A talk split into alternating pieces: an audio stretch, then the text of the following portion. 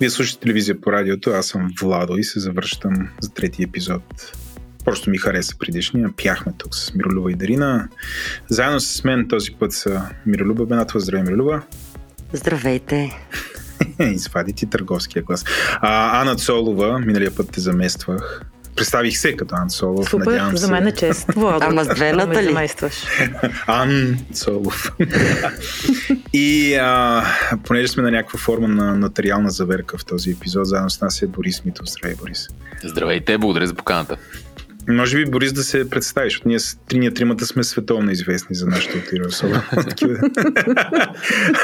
Борис да разкаже малко за себе си. Аз съм обикновен фен на подкаста, иначе по Yes. На кой от съвместимост... всички? с- На всички ви съм фен. А жена ми пък ви е още по-голям фен. Yes. Иначе съм журналист в Свободна Европа и общо взето дълги така сме се засичали с Миролюба в а, изключително вълшебният криминален ресор за някакви години. Къде се случва магията, предполагам. Тук в нашата фирма, където работя на стената, имаме една такава вен диаграма, в която има един кръг и пише твоята комфортна зона, една един друг кръг, който не се засича с комфортна зона и пише, а тук се случва магията. С Миролюба сте се случвали в вълшебството на... Да добавя и аз нещо. Да.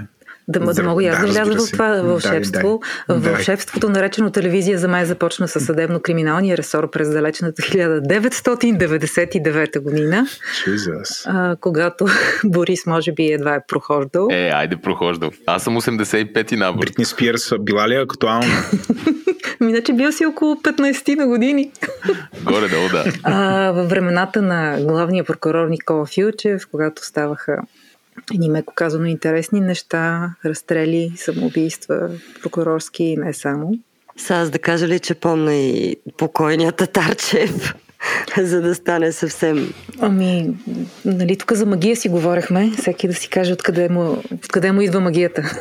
Магията на дългата памет. Това е проклятието на дългата памет. Проклятието на дългата памет. Ние все пак няма да си говорим за история, ще си говорим за темата, която може би миналата седмица и тази седмица е В Говори интернет тази тема я сложихме като меме на седмицата. Днеска с Селенко подкаста. Коя на тема? За нотариус. И какво беше мемето? Ами, че всички говорят за нотариуса. Ето и ние в този подкаст вече ще се говори сериозно за този човек. Еленко извади една много интересна теза, която ще сложи тук, е, че всъщност този човек, докато е бил жив, все едно е изкривявал времето, пространството и никой не го е виждал. И сега като е умрел, изведнъж почва да откриват клубове, неговите достижения, всякакви такива работи, изведнъж излизат. Ама докато беше жив, как пък тия неща не се виждаха? Нали? Това е интересната теза на Еленко. Може би с това да почнем. Вие как си го обяснявате? Това как тая видимост при живе беше притъпена, а сега постмортем изведнъж хората прогледнаха. Много усилия през годините се полагат на различни фронтове, ето такива теми, да не излизат на повърхността.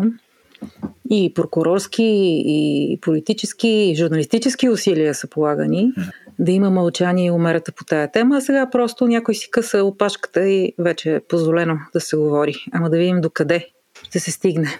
Искате ли преди да задълбаем в тая тема да кажем още малко за нашия гост? Абсолютно. Да вкараме малко повече информация за него. Защо си говорим точно с него всъщност? Освен, че сме се видяли, запознали там някъде из магията на криминалния ресор, който продължава да бъде магичен и да оставя своята кървава следа по всички ресори. Това абсолютно не може да се отрече. А, все пак Борис е работил във Вестник, сега в Медиапул, сега е в Свободна Европа. Тази година, т.е. за миналата година, взе голямата награда Валя Крушкина, журналистика за хората, като там беше награден малко така като за цялостно творчество. Малко, да. Че млад ти си прави изводите. А тя награди за цялостно творчество, но както и да е за три материала, като единия беше за покровителство над а, такива всъщност не, неадекватности в прокуратурата, както са написали в Свободна Европа покрай тази награда. А, примерно покровителство над а, прокурорски кадри, когато въпреки, че те извършват нарушения, колко банална Те тема. и трите статии бяха всъщност за прокуратурата, защото моята детска мечта е да пише за прокуратурата непрекъснато. Да, ти си един явен мазохист. Да. Даже Тоест те викаха на времето. По времето мисля, Е, че на Борис Велчев те привикваха и ти от тогава няма излизане от Не, не, не, прокуратурата. Борис, Борис Велчев беше изключително светъл образ там. Беше в първите месеци на цацаровото владичество. А, тър... Да. помня, че да, всъщност викнаха те да те ти дърпат ушите и да те профилактират. Нали така? Да, даже имаше един запис, който казаха, че са ме разпнали като Христос. В смисъл, че твърде голямо недоволство се е отключило след моето привикване и съм излязал като някакъв там много значим, какъвто не съм. Е, Ти излезе като един а, такъв, а, там на стълбите на съдебната палата Да. имаше снимка Борис и двата лъва. Наистина ти а, изписаха вежди, това е безспорен факт, но не те викнаха с тази цел тогава. Не, да. Та с тая биографична справка за нашия събеседник да се върнем на въпроса защо така нотариус се оживя посмъртно. Ами, аз съм съгласен с това, което започнахте, а, с късането на опашката и с а, тази интересна теза на Еленко за изкривяването на времето и пространството, но към това бих добавил, че всъщност не толкова е невидим и сега става видим, колкото твърде много хора се правят, че сега го виждат за първи път. А, особено хората, които сега трябва да изясняват неговата дейност постмортем, като например тази седмица и можех, може би и вие сте се насладили на прекрасната, изключително дълга, подробна и така уютна пресконференция, която даде градската прокурорка на София. Тя, например, е един от хората, които е изключително очудени от това, което се случва около нея, а пък съм някак убеден, че това не беше съвсем искрено. Нека да кажем за нашите слушатели, че нещо от важните неща, които тя каза, Иляна Кирилова. Иляна Кирилова, тази точно така. Госпожа. Щях да попитам, да. А, тази госпожа Иляна Кирилова, която в момента е шеф на Софийска градска прокуратура, каза, че а, ще бъдат разпитани и споменатите от съдя а, Цариградска, Делян Пеевски, евентуално, както и бившия главен прокурор Иван Гешев. Това беше един от акцентите на нейната Да. пресконференция.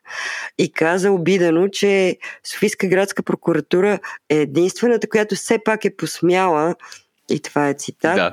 да, да образува досъдебно производство по сигналите на Цариградска за това, че е заплашвана от нотариуса при Какво самопризнание има в този глагол? Абсолютно, да. Да. Посмявам. Той е диагноза, това, даже за- бих казал. Аз затова го вада като акцент, защото когато ти си шеф на най-голямата прокуратура в България, да кажеш, че си посмял да образуваш срещу някакъв никакви. Може би само да те допълня мирът за, за слушателите, че всъщност Софийската градска прокуратура в момента взе всички дела, които бяха на, в специализираната прокуратура и всички висше стоящи постове в държавата се разследват от тази прокуратура, както беше преди създаването на спецпрокуратура. Аз почвам да се притеснявам тук също с какво ще говорим. Явно е много страшно. Направо. По-добре не го мисли. Той е като полетите с самолет. По-добре не го мисли. Просто да се отпусна Отпусни на този разговор. Отпусни се и да знаеш, че никога- Никога не можеш да предвидиш лошото, което ще ти се случи, така че не се напрягай. Добре. И си мисли парчета. Песни. А, да, Песни. да. Добре. Всъщност, Добре. Владош е интересно с какво би озвучил това мракобесие, към което пристъпваме сега, заедно с помощта на Борис Митов. Плахо, плахо. Та, Борис, продължи си мисълта за тая госпожа Иляна Кирилова. Ами, всъщност мисълта ми беше, че понеже присъствах на та, имах удоволствието да бъда там, някак си се усети всъщност желанието, не бих казал нейното лично, а по-скоро на временния главен прокурор Борислав Сарафов, прокуратурата да демонстрира едно ново лице, а, ориентирано към медиите, отговарящо на въпроси, демонстриращо желание за пълна прозрачност по, и то по доста така чувствителни теми, какъвто очевидно се явява убитият вече Мартин Божанов. А, но всъщност в желанието си да, да бъдат толкова открити и толкова подробно да отговарят, дори чисто човешки, както тя се изрази в отговорите на някои от въпросите, а, всъщност тя допусна няколко така, може би в друг, друг контекст бих ги нарекал комични, но в случая са си направо трагични обърквания и откровени лъжи, може би, които бих отбелязала, ако искаш сега, може и по-натам. Давай, давай. Да. Давай, да, това е интересно. Ами, например, тя се опита да ни убеди как всъщност съществуването на този клуб е станало ясно за нея като градски прокурор на София в събота от интервюто на Николай Стайков, ако не се лъжа, беше пред БНТ. BTV. А, BTV, да, моя грешка. Та, след като тя каза това нещо, как това е съвсем нова информация, те те първо ще сега ще работят по нея, до сега не са работили по, по линия на клуба и установяване на неговите членове с магнитни карти и действащи магистрати. А също аз се обърнах към шефа на ГД Боб, който също присъстваше, присъстваше на тази пресконференция и го питах, а всъщност ГД Боб и, и тя ли разбра службата в събота? При което той малко смутено и, и с доста притихнал глас се обърна към Иляна Кирилова и подсети, че всъщност тази информация фигурира в справката, която ГДБОП е изпратила на градска прокуратура в края на 2022 година. А, и тогава Иляна Кирилова каза, да, има такова споменаване от, близка, от бившата съпруга на Божанов и се оказа всъщност, че ние знаем от края на 22 година, но... Вие или те? Ние имам предвид прокур... прокурорите, да. А, иронично Ти вече казано. така близки ги чувстваш. Гледам, че си идентифицираш. Друго си е да... Нали? Нали знаеш колко години ни говорят на колеги и от МВР, и от Е, прокуратурата? той Доган ни говореше на колеги, но не, не прифанахме някои. Шегувам се. Та, та идеята е, че всъщност в желанието си да бъдат твърде открити, доста се, се объркват. Може би защото са загубили тренинг да говорят пред медиите през годините, когато Гешев беше начало на цялата тая пирамидална фамозна Кога институция. всъщност прокуратурата е имала тренинг да говори пред медиите е съвсем друга тема.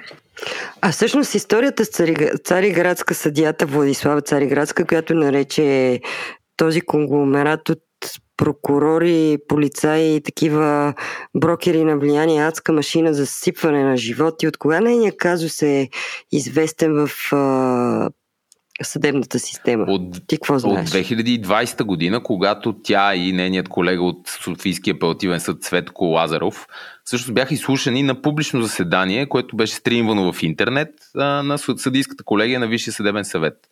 И не само, че бяха изслушани на публично заседание в, и то онлайн, а, можеше да се гледа от всички, а, ами и след това съдийската колегия изпрати протокол от тяхното изслушване лично на Иван Гешев, който тогава беше главен прокурор. Так му станало. Да Пресен. припомним, а, Борис, а, Боби, да, да припомним всъщност какво казва през 2020, какво казва и сега съдия Цариградска и защо този съдия от съда в Луковит е толкова важен за нареждане на пъзела към днешна дата. Ами то е много странна ситуация, защото ролите във времето са се разменили в участниците. Не, нямам предвид Цариградска, имам предвид Мартин Нотариуса и настоящата му вдовица и бившата му жена. Това са тримата участници в един съдебен процес, който се пада на съдия Цариградска да разглежда в районен съд Луковит. То е гражданско дело, става въпрос за някаква имотна делба. И всъщност Мартин Божанов и бившата му жена Адриана в този процес са срещу настоящата му жена Гергана. Абе, луковицка трагедия някаква. Точно така. И както съм Която не е толкова важна, май. За, за имоти да, става въпрос. Да, да, за имоти става въпрос, но при дълбата на имота всъщност Божанов е много против съдия Цариградска да назначава допълнителна експертиза, за да установява колко реално е а, стойността на този имот. И когато се разбира, че тя няма да върви по свирката на, на неговия адвокат, той почва да прави едни такива циркаджийски изпълнения, да й подвиква по време на заседание, да говори за съдия Владка, както я наричат издания като... Айде, издания няма да ги наричаме. Не съм сигурен дали е удачно да кажа Кенефи във вашия ефир. А, като, Абсолютно. като Пик и Блиц. И всъщност започва една ученеща кампания в Пик и Блиц по отношение на Владислава Цариградска, което също съвпада и с нейно интервю по БНР, в което тя така доста прямо всъщност коментира и новоизбрания главен прокурор Иван Гешев и, и влиянието му върху съдебната система. Тя дали тогава не коментира Цацаров?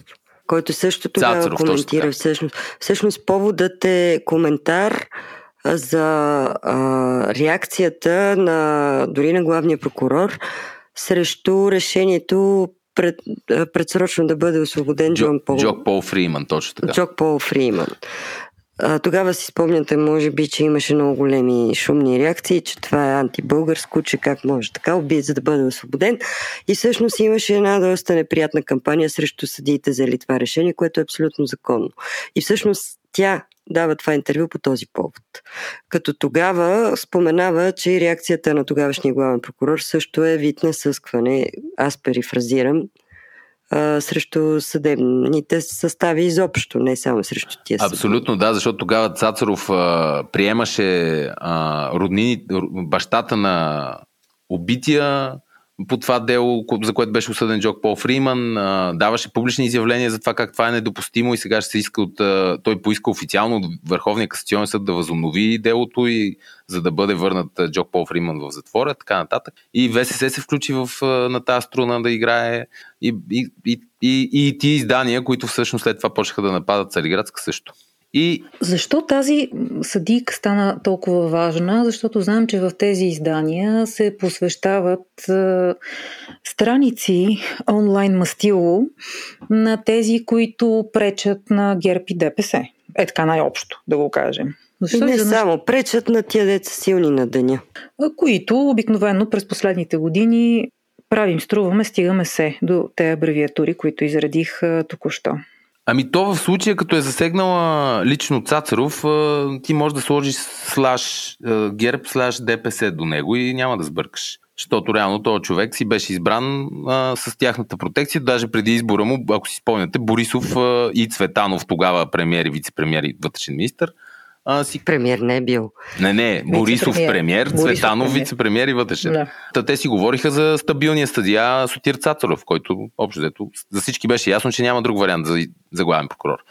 Който идва от Пловдивския съд. Пловдивския да. съд, където всъщност никой, никой съдя в Пловдив, той беше председател на окръжен съд Пловдив, никой съдя не смеше да отмени негово определение за мярка за неотклонение, например. И по този повод, ама да не се отвличаме, имаше едно момче, което съди България в Страсбург, защото стоя абсолютно невинен и без никакви доказателства за вина. А, мисля, че повече от половин година в ареста, при положение, че имаше новородено дете, както и да е. А се знаеше, че Цацаров не връща а, такива искания за подслушване. Точно така. Също. Точно. По времето на Борисов като тогава. Включително. То, тогава има е близост. Включително и когато те не са му по, по, подсъдни, за да ги подписат. Точно, точно за това го отбелязвам, да, защото всъщност се праща. Даваше разрешение за използване на СРС-та така на килограм, както се казва. Да, и включително за използване на СРС-та в София, бидейки председател на окръжен съд Пловдив. Точно, да. А както много съдии се изразяват, типичен съдия с прокурорски уклон което се изразява в много присъди в Страсбург. И всъщност проблема с тази съдийка Цариградска идва от а, момента, в който почват да атакуват жълтите медии. Някъде там в това гражданско дело имотно, което не изглежда много интересно. Всъщност този Мартин Нотариуса по нейни думи и казва, че тя ако не си даде отвод по това дело, това нещо ще продължи. Ако си да прави отвод, ще спрат а, публикации. Точно така, включително. Вкратце е това. Включително и заплашва, че ще айде по-бързо приключва и заседанието, защото отивам да подавам документи, си реч да подаде сигнали срещу нея, които да се придвижат, да и създаде още неприятности.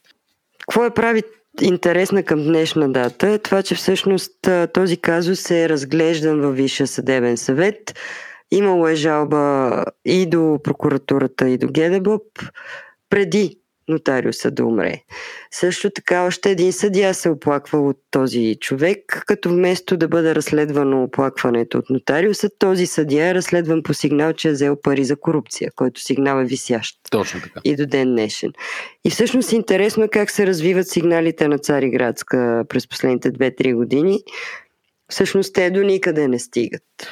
Ами да, всъщност единственото движение е в ГДБО по времето на Бойко Рашков, когато това съвпада и с излучването на разследването на антикорупционния фонд. Списък за бърз контрол. Точно така. И говоря с Господ. Това беше цитат Нещо, Говоря с Господ, като нали, всички, които са по-запознати с творчеството на Иван Геше, винаги излиза асоциацията за това как той беше инструмента на Господ, пък тия хора си говорят с Господ, т.е. имат допирни точки изглежда, поне внушава, внушават това, това впечатление. Та когато излезе разследването на антикорупционния фонд и Рашков стъпи като служебен вътрешен министр май месец 2021 година, буквално няколко седмици след като влезе в министерство, при него започнаха да, да се извървяват едни хора, които да се оплакват от спецсъда генерално и в частност от групата около Мартин Божанов, които пък имат, всички тогава разказваха, че имат стабилни контакти и връзки в спецсъда и спецпрокуратурата. Рашков успя ли да направи нещо, бидейки ами, няколко също... месеца министър на вътрешните работи, защото пък към днешна дата Бойко Рашков, депутат от ППДБ, е единствения ама наистина единствения, подчертавам, който продължава да стои на позициите си, че няма как да сме с тези, срещу които се борехме, няма как да сме с лицето и олицетворението на корупцията в лицето на двете партии с които си партнират в сглобката. Да, а... Рашков успя ли да направи нещо? Ами това, което успя да направи е, че всъщност всички, в момента всички данни, по които работи Софийска градска прокуратура по, по своето разследване, са на практика събрани от БОПа и са изпратени от БОПа там. Тоест, а, към 21 година лятото той а, мисля, че нали, разпорежда БОПа да се вземе с случая. В БОПа се образува разработка, събират се данни от всички, които се оплакват по линия на Мартин Божанов, събират се, укрупняват се тия данни оперативни и се изпращат под формата на една справка в края на 2022 година в градската прокуратура. Така и до, където видимо са разбрали, забравили да. всъщност. Да, да, да, да, нищо. Като където се случва, се... всъщност се случва, е това е интересното, а, всъщност първите 4 месеца нищо. И идвайки края на април месец 23-та година, когато все още публичния раздор между Гешев, Борисов и Певски не се беше случил, но всички ние може би предполагаме, че те някакси между тях вече са така са образували някакви леки газировки. Та тогава в прокуратурата изведнъж в края на април 23 се образува разследване срещу, т.е. не срещу Божанов, но разследване по повод на дейността на групата на Божанов. Сега, то разбира се не е образувано директно за търговия с влияние, каквото е основното а, престъпление, което се подозира около него и всъщност това е най-тежкото, което би трябвало да се разследва, защото това е престъплението, което включва тази мрежа за влияние. И то е важното. То е, то е същественото, точно така. То се образува за имотни измами, всъщност пране на пари добавят към имотните измами, за да могат да вържат а, организирана престъпна група, тъй като за имотни измами няма текст от наказателния кодекс, който да включва престъпна група. Тоест не е образувано дело по, това, по този сигнал за ОПГ за търговия с влияние, в която са замесени магистрати. Образувано е ОПГ за имотни измами и пране на пари, да. Организирана престъпна група се казва ОПГ. И БОП също да обясним. Главна дирекция за борба с организираната престъпност.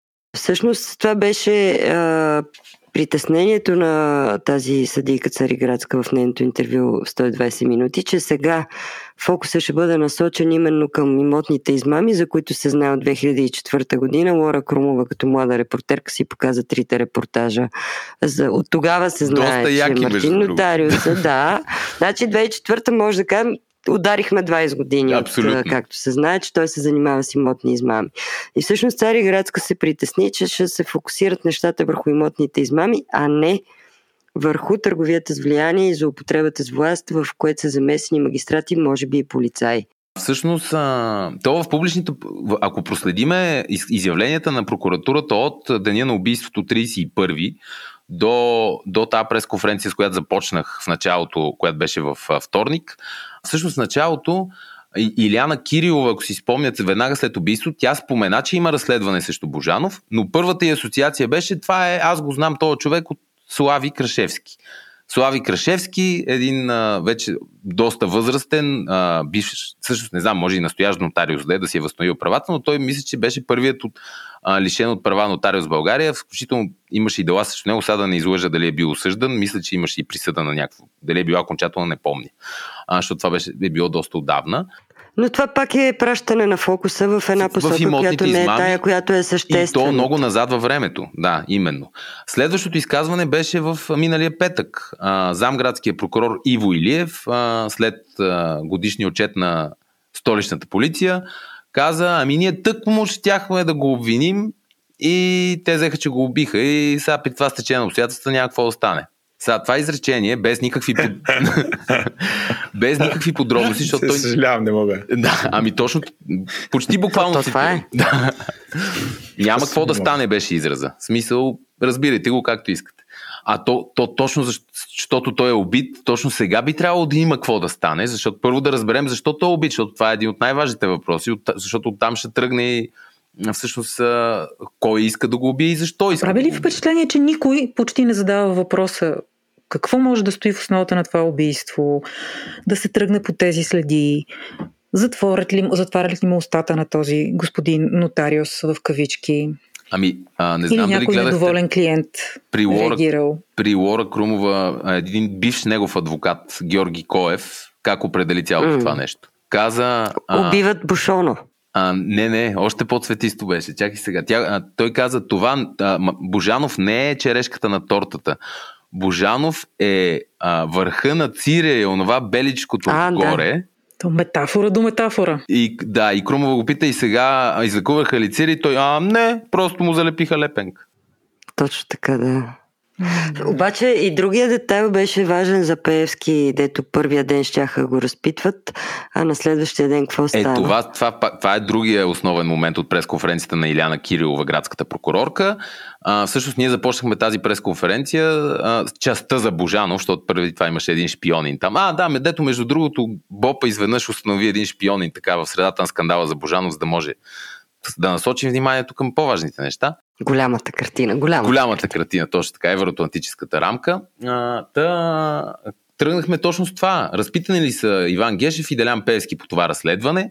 И ако не, защо? И тогава всъщност Иляна Кирилова се отплесна в едни разсъждения, как а, ами то до сега официално нямало по делото закрепени показания точно с това твърдение, че един вид е предупреждава на Цариградска с техните имена да внимава. Обаче след като тя го казала по BTV, ето сега вече може би трябва да ги извикаме на разпит.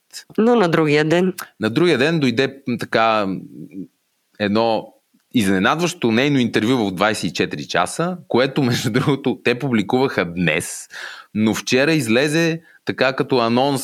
Най-важната част от него беше категорично заявявам, че няма никакви доказателства народният представител Делян Пеевски да има каквото и да било общо с Мартин Божанов, да го е виждал, да са били близки, да го е познавал, нищо. Объркала и няма нещо. да го разпитваме. И няма, няма причина да го разпитваме, защото няма такива данни. Сега, искам Объркала само нещо. се е жената и е трябвало да поправи грешката. Точно. Само да отбележа, че веднага. през конференцията на Иляна Кирилова във вторник беше над един час. За този над един час тя нито веднъж не каза изречението категорично заявявам. Всичко, което тя каза беше, че е твърде рано, че е твърде сложно за доказване, че са, много, че са предимно слухове, че една жена каза, че общо взето те първа ние ще установяваме, ще стесняваме кръга от версии, подозрения и така нататък. Обаче, след като каза, че, Гешев, а, че Пески трябва да бъде разпитан, изведнъж на другия ден вече категорично беше установено, че той няма нищо общо с това. Еми това е както и за КТБ. До сега всичко, което е категорично установено е, че Певски няма нищо общо. Това е всичко, което можем да кажем за съдебната реформа, за делата, които са в ход. Знаем със сигурност, че Певски няма нищо общо за нищо на света. Както написа един мой приятел във Фейсбук, предлагам при следващия ремонт на Конституцията да го запишем в преамбюла на Конституцията това изречение, за да е ясно и вече не се занимава. Певски не е виновен. Няма никакви то- доказателства за Пески. Както се Добре, казва, а ти как гледаш на тази, а, на тая версия, че всъщност в момента с този нотариус а, това вадене на факти, магнитни карти, клубове, днеска излезе и това, че имало и всъщност, че държал и някакви публични домове с скъпи компаньонки, че това по някакъв начин обаче заличава спомена за 8-те джуджета и другата групировка на 5 еврото, за която не, не знаем толкова много неща. Никога не се е говорило толкова много. А, Петю еврото изчезна и някакси там е спи града, пък да не говорим, че един от посетителите на 8-те джуджета сега ни е главен прокурор. Абсолютно, да. Да е жив и здрав, господин Борислав Боби Сарафов. Абсолютно е така. Ами как гледам? Всичко е възможно. Възможно е и това да се случва, но е възможно всъщност чрез изчезването на Пепи Еврото и убийството на Мартин Божанов, всъщност ако приемеме за вероятна версията и на Илия Златанов, който каза, че те всъщност горе-долу са си една фирма, ама са се поддърпали малко двамата. Всъщност, ако това са два клона на една и съща фирма и сега отстраняваме най-така токсичните елементи от нея, заличаваме малко следи и фирмата продължава да си работи. Тя си е специализирана. Едната част си работи по наказателните дела, другата си работи по гражданските дела.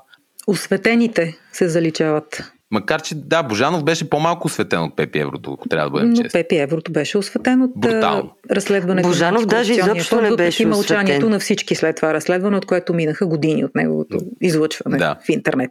Божанов по- изобщо не беше осветен, освен в онзи материал, който всъщност тя Ивайла Бакалова го освети. Точно така. А, антикорупционния фонд ползваха всъщност нейните записи, информацията, докато Така да е, тя беше въпрос за тези разследвания, в които и Пепи Еврото и Божанов са осветени. Не, Пепи Еврото много по-рано. В смисъл, Еврото е- още от а, абсолютния престъпник а, срещу Николай говоря, Цонев. Говоря за разследванията на антикорупционния фонд, главни герои, в които са тези двамата, които липсват. Да, да, да. Просто, ти, просто казваме, че Пепи Еврото е осветен години по-рано. Той е, той е даже още по-токсичен от Божанов, защото там всичко е ясно. А, А и толкова години е прикриван. То между другото по делото на Цонев, Сантиров и Попов, адвокатът на, на Цонев, Васил Василев, беше, Бившия военен министр, който го задържаха с пистолет насочен към главата, с ти си абсолютен във престъпник. болница. Това е Николай Да, Цонев. 2010 година по, по, при мандата на Борисов, първия мандат. Правилно ли си спомням, но сегашния изпълняваш дейността главен прокурор присъстваше на това? Не, беше Николай. Роман Роман Василев се Василев беше. Така ли? Прокурора. Да, той беше Който- градски тогава, който сега е пенсионер. заместник. Чието глас чухме Да.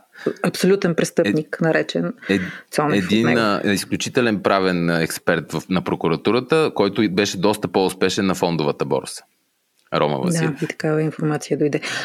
Но довърши, да, довърши просто за тия две групировки. и За... Ами то имаше даже и такива лафове се появиха. Сега наблюдаваме групичката на Пепи Еврото от градска прокуратура, която разследва групичката на Мартин Божанов в районна прокуратура.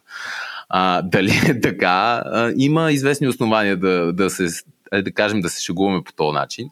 Най-малкото след като, както и ти отбеляза, един от посетителите на 8-те бюджета в момента е главен прокурор.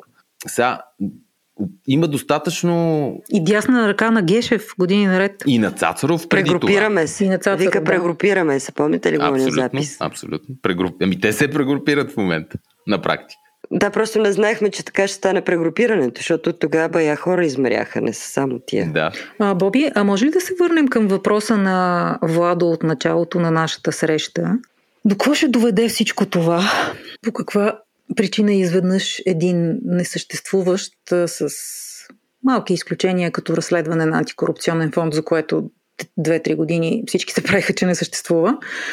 А до какво ще доведе всичко това? Дали до наистина разбъркване на системата, излизане на всички, всички възможни цири, по-скоро и причинителя на този цирей, или просто ще сложим лепенката върху цирия и така ще си остане, както в повечето случаи? Според мен абсолютно не, няма как да се случи това всичко да бъде осветено, да системата да се очисти и така нататък. По-скоро В смисъл антибиотик няма тук, защото нали обикновено цирите знам, че с антибиотик Еми, се тя самата си, в смисъл, има какво да се направи максимално, за да, бъде, а, за да бъдат поставени под а, напрежение факторите, които зад колисно всъщност предизвикват тия процеси, включително и вероятно с убийството на Божанов. А, но, но, но да се очисти системата и да се стигне до някакъв светъл нов ден, някакси не, не, го, не го вярвам. Интересен е факта само да споменем един конкретен факт. Кога направиха обиска в този така наречен тайн клуб? А, да, това е страхотно. Вчера. Една седмица след убийството и това са колко? Година и, и те два-три месеца след като прокуратурата знае за този клуб.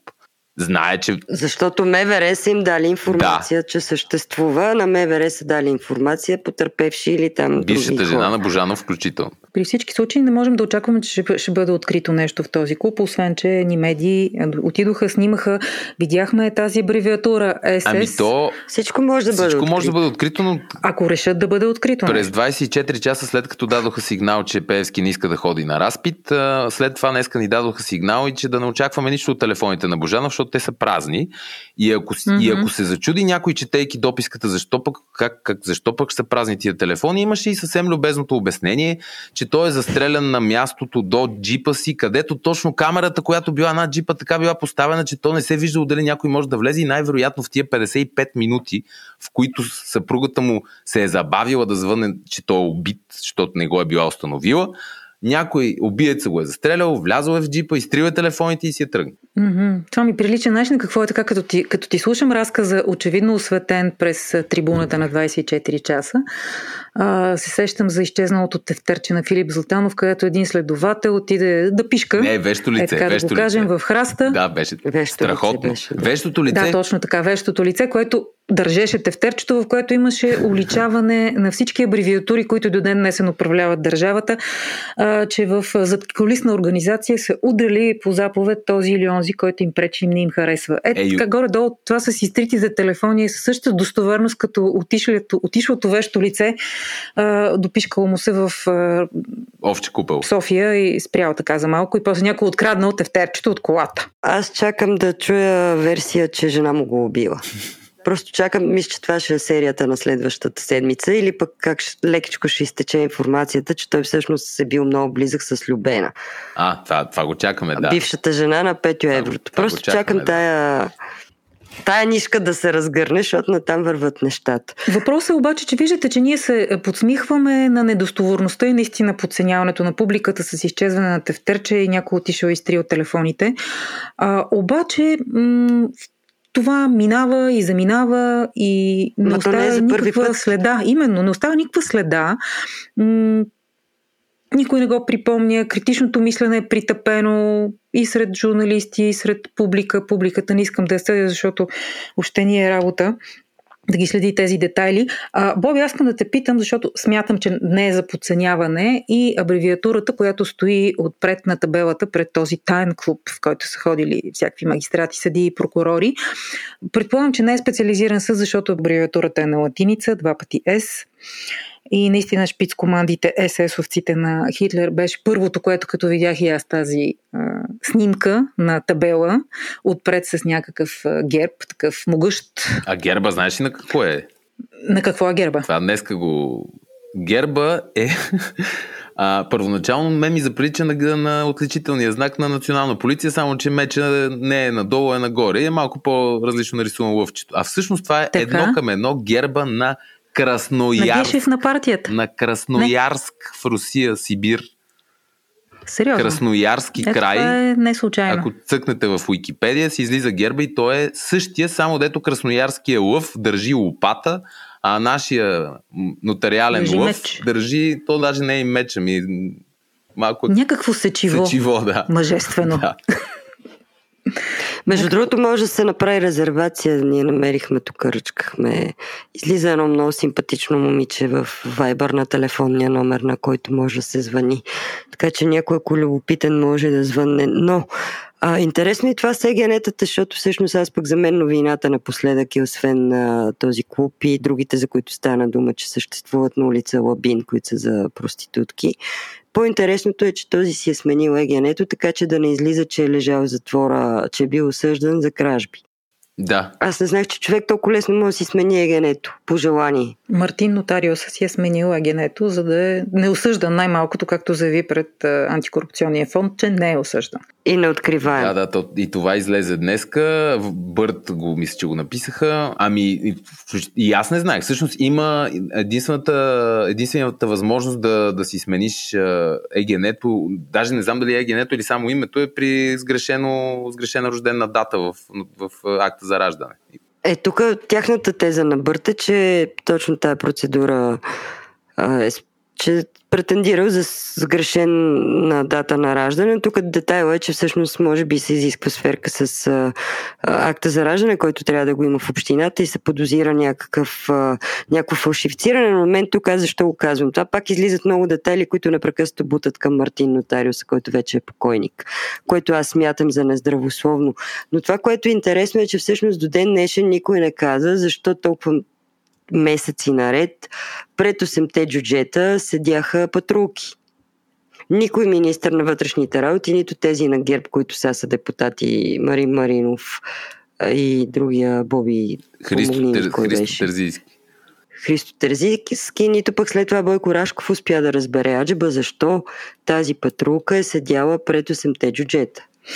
Само да добавя нещо към въпроса на Мира, а, което е по същата тема, само че сега отиваме вече към... То не е въпрос, това е констатация. Да.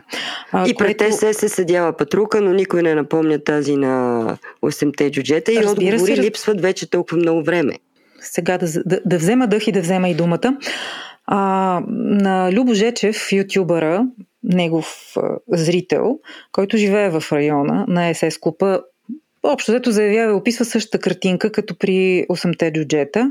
Даже твърди, че гаража от среща е закупен от свързани с СС клуба лица, защото в него винаги има две, два, двама-трима въоръжени бабаита. Чета Ето виж, това пак излиза сега. Смисъл...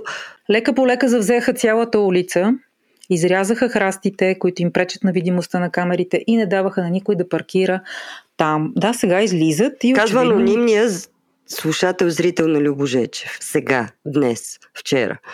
Ми, очевидно сега се е почувствал окрилен и малко по-на безопасно разстояние от това, което е виждал всеки ден, не знам. Но така че това е гледка, която виждахме и при 8-те джуджета. Пак да кажа едно разследване на антикорупционния фонд, което беше оставено в пълна тъмнина от конвенционалните и мейнстрим медии, ама наистина в пълна тъмнина. А, и за него започна да се говори след години, когато по конъюнктурни причини беше позволено. Боби, това, което съобщи на мен ми е много интересно. А я пак повтори на коя руска област герба стои на герба под СС, защото може би няма случайни неща и аз не вярвам в случайността, че един нотариус в кавички решил да сложи герба на една руска област на място, където се събират магистрати и а, съдии и този клуб е много таен, където май са се решавали големите дела на България, кой да бъде скрит и кой да бъде показан. Красноярския област, република. Красноярск. Да, това Добре. е в Сибир. Това, този детайл е изключително в Сибир. Е изключително, изключително важен, защото отново се появява руската връзка, както много често се появява Кажи, кажи, какво мислиш? Ти към голямата картина. не, съм, голямата не, съм, картина, да. не съм убеден, че има чак такав, такъв голям замисъл. Може просто, защото този човек, ако си спомняте в а, разследването на АКФ, обясняваше как включително толкова, толкова услуги осигурява той, че включително и с дизайн мисля, че се занимаваше.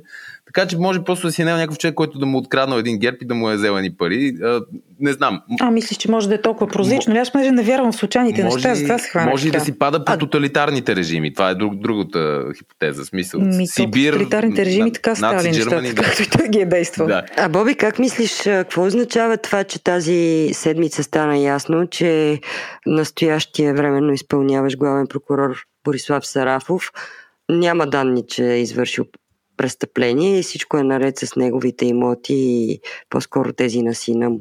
Да, на сина му и мисля, че там в, в тази дописка на Бивал присъстваше бившата му жена също с, с някакви... И сестра му също. Да, близките, негови близки. Но имаше сигнал срещу Борислав Сарафов за това, че имотно и финансово изведнъж се облагодетелствал сина му. Този сигнал беше разследван на случайен принцип от някаква прокурорка, която тази седмица, така между другото, излезе с заключение, че няма данни за извършване. Е, това е по новия механизъм. Всъщност това е съдийка, която беше назначена от Висше съдебен съвет, временно за прокурор по новия механизъм, който а, Евроатлантическото мнозинство успя да постигне. А, и, и всъщност да, няма данни за престъпление. Ами в интересни си, аз не съм много запознат как, с, с фактологията по този сигнал, дали е напълно съответства на това, което писа Биво, защото те съобщиха за, за имотни сделки, те имат пред прокуратурата, за имотни сделки, които бяха 20, 21, 22, а пък в дописката на Биво се касаеше по-ранен период. Не съм сигурен точно за какво става въпрос. Но не съм изненадан, че, че няма данни за престъпление, защото най-малкото дори да има някакви, така как да кажа, някаква схема, по която да, на занижени цени и така нататък. Тия неща доста отдавна се правят така, че да няма престъпление. Дори, ако си спомняте Сотир Цацаров, когато го избираха за главен прокурор, той беше си купил една овощна градина на много занижени цени. Жена, жена му, която пък е нотариус в Пловдив, бившата жена. И, и това също се развяваше тогава, но отново нямаше престъпление. Общо взето, тук е границата между моралното и престъпното. Не знам в случая с Арафов какво точно за какво точно става въпрос. А, аз покрай този случай с а, начина по който са функционирали тези групировки на еврото и на нотариуса, без да знаем в крайна сметка къде отиват всичките тия пари, те хубаво са брокили на влияние, ама така и не разбираме на къде, до къде стига. Всичко се сетих за начина по който беше избран Лозан Панов за председател на Върховния касационен съд. Може би вече не си спомнят нашите слушатели, той и аз го бях забравила, че всъщност Лозан Панов тогава се смяташе за кандидатура на статуквото и че всъщност той беше лансиран от Сотир Цацаров и групата около него, като кандидатура срещу тази, която се смяташе за по-адекватна кандидатура на съдийската колегия. Всъщност той беше изваден като альтернатива, за която беше ясно, че вероятно ще бъде избрана. И тогава се случи една катастрофа до Южния парк, много интересна, при която Лозан Панов пострада. Лозан Панов след сутрешното си тичане на пешеходна, на пешеходна пътека. Беше ударен. Да. Беше блъснат. И аз днеска си припомних всъщност какви бяха обстоятелствата. И се че той е блъснат от Мерцедес, Мерцедес купче, G-класа. А, получил е сътресение на мозъка, което се води средна телесна повреда, плюс чупване на едната ръка. И познайте шофьора дали и какво наказание е получил. Аз лично не мога. Хиляда лева глоба, да. без да му се вземе книжката и никаква присъда. А познайте каква му е националността. Тук и аз а, ще подхраня на Ани конспиративното мислене. Руснак. Руски гражданин, който блъска със своята G-класа Зампанов, след което го качва, закарва го в Пирогов и поради тази своя добрина никога не бива съден. Защото казва, че е свидетел, не извършител. Първо казва, че е свидетел, значи той вместо да бъде съден и за лъжесвидетелстване и за опит да се укрие, той не е съден за нищо. Просто е така си го пускат да си тръгне с едни клети хиляда лева глоба и нищо повече. А Озан Панов се превърна в основния и единствен дълги години критик на всичко това, за което си говорим в момента, Обаче бидейки вътре. Две да. години след това. Бидейки вътре в системата и председателстващ Върховния касационен съд, години по-късно той стана и кандидат за президент на Демократична България. Малко Само да, да те поправя, Ани. Не беше на Демократична. Не беше на единствен. В ВСС бяха всичко на всичко три гласа против мнозинството на Цацаров. Той и, и още две дами. А, в последния състав това бяха Олга Кирелски и Танас Кадишева. А... Обаче за... Да, в смисъл да, да. Той, когато беше шеф на административния съд, защото той оттам тръгва, всъщност не подкрепя оставката на други две съдийки, които 2010 се опълчват срещу влиянието в съдебната власт 2011 година с назначаването на тогавашната приятелка на Цветанов за шефка на градския съд, така че всъщност опозиционната същност на Лозан Панов изгрява доста по-късно. Но какво на мен ми направи впечатление свързано с него в протоколите, които са свързани с обсъждането на казуса с Цари Градска, които са преди една-две години, когато той още е председател на Върховния съд, която се обсъжда да има по-ясна декларация срещу такъв тип посегателства, той, той реагира доста нервно и смята, че това е изместване на центъра от а, другото разследване за 8-те джуджета, че всъщност фокусирането върху тази група около нотариуса и въобще другите неща от това разследване е опит да се да се разфокусира вниманието. И той даже има един такъв цитат. Имаме голям експерт по завуалирането и виждам, че има добри наследници. Това го казва към други представители на Висшия съдебен съвет, че в общини, дигайки темата около Цариградска, се откъсва вниманието от специализирания съд.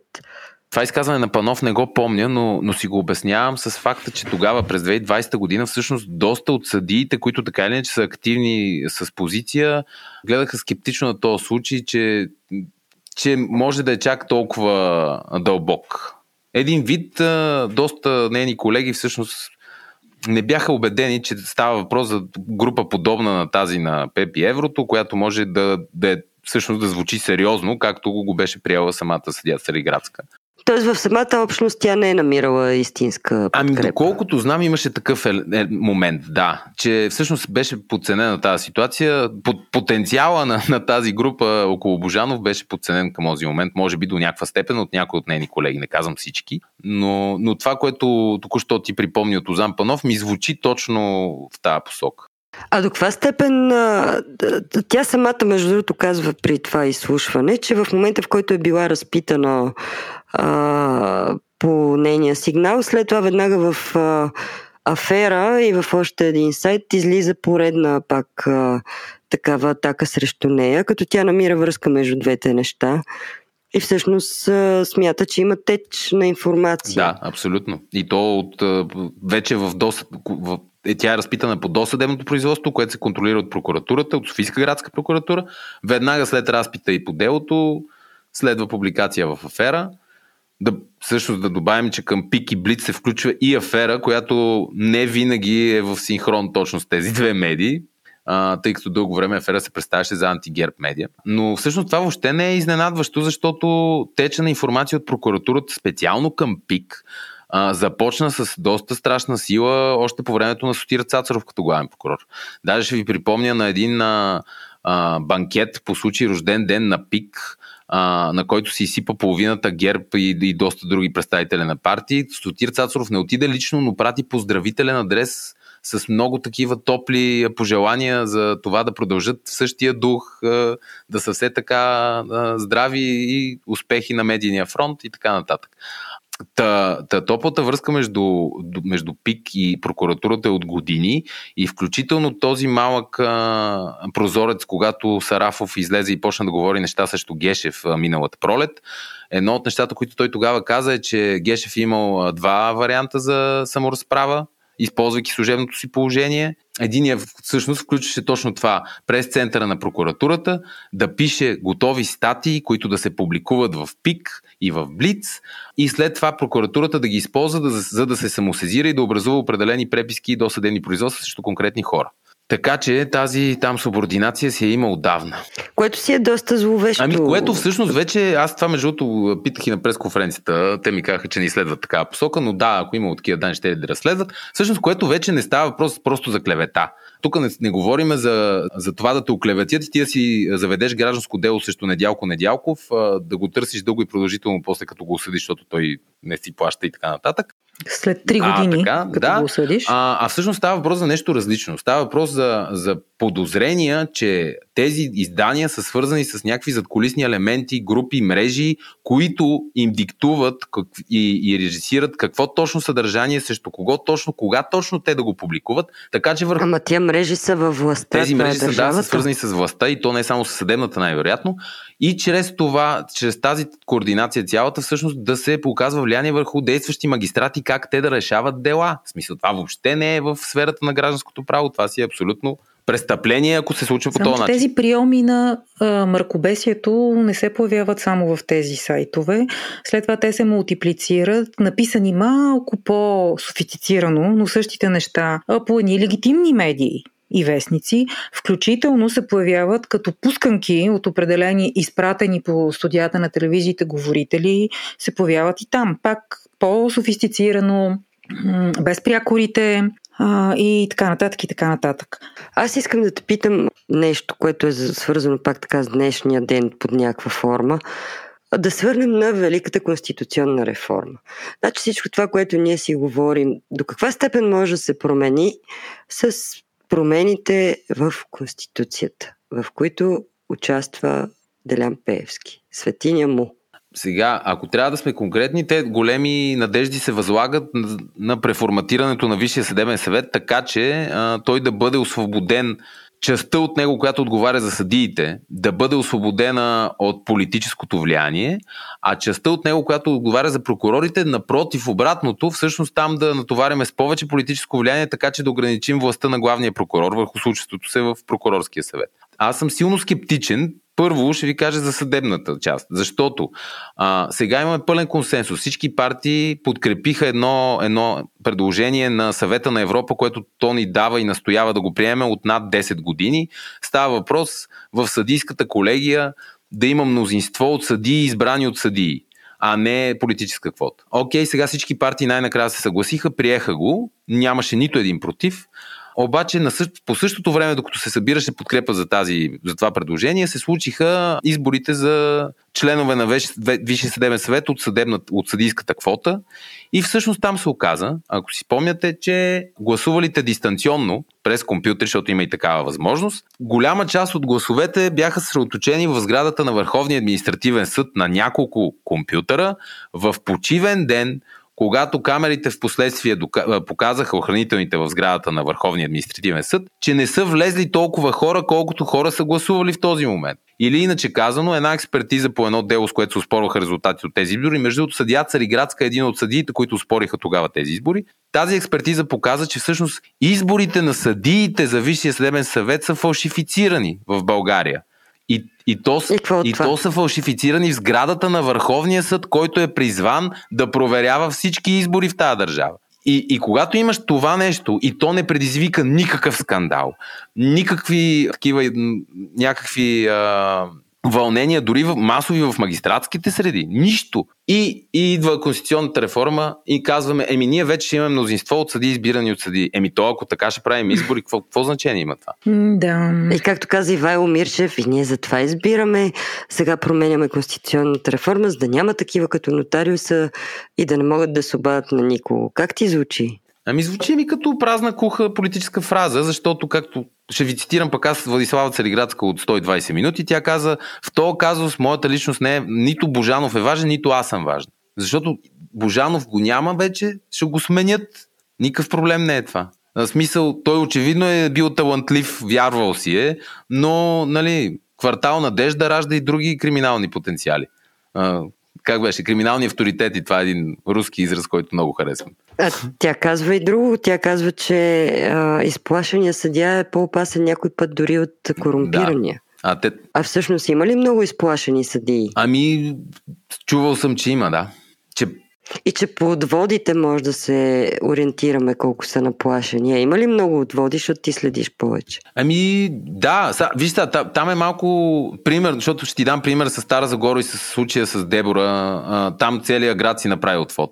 Но там, примерно, аз не би го ползвал като пример да кажа, че има много страхливи съдии, защото там местното население беше под, под, нали, с тия масови протести, всъщност е, има логика всички от Стара Загора си направят отвод, защото се предполага, че те са толкова предубедени вече от всичко, което се случи през лятото, че, че няма да го разгледат безпристрастно и ще, ще е под съмнение, каквато и присъда да издадат.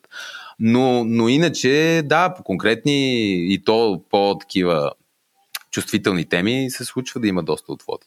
И командироване на други съди, от долни съдилища в горни, и ако, ако решат правилно, стават в горния, да, ако не в друг град. Да обясна с две думи защо, защо това командироване е проблемно. Защото командироването заобикаля конкурса. За да се изкачиш ти от а, първоинстанционен в второинстанционен съд, трябва да се явиш на конкурс в Висше съдебен съвет, да спечелиш място и да те назначат с, за несменяемо място. А командироването става с един подпис на председателя на горния съд, с който качва човека Хикс от, примерно, градът Хикс в София, в градски съд, на подпис и със същия този подпис може да го върне обратно в града Хикс, в съда Хикс. И много често. Но може да си остане и на а, така, а много често се случва такива съди да бъдат командировани месец, дори седмица, две, преди да произнесат решение по конкретно дело, по което попадат веднага след като бъдат командировани. Боби, много ти благодарим. И аз ви благодаря за, за поканата, включване. беше много приятно. Заковахме един час. Усети ли се кога мина? А Владо, преди да кажем до, до скоро на Борис Митов, а ти... Защото той ще ни слуша нали, покрай жена си пак. Така че до скоро. Да, а може пак да участва, разбира се, че те темите около неговия ресор извират. Владо, а, как си след този един час? А, беше ми много интересно. Това е един от най-силните подкаст епизоди, които съм записвал лично аз.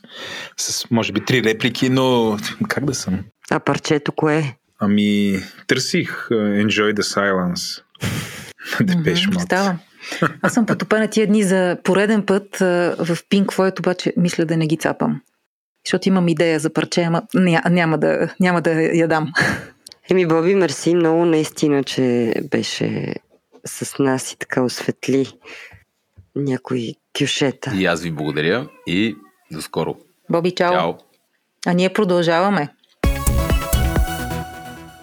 Добре, отиде си нашия гост.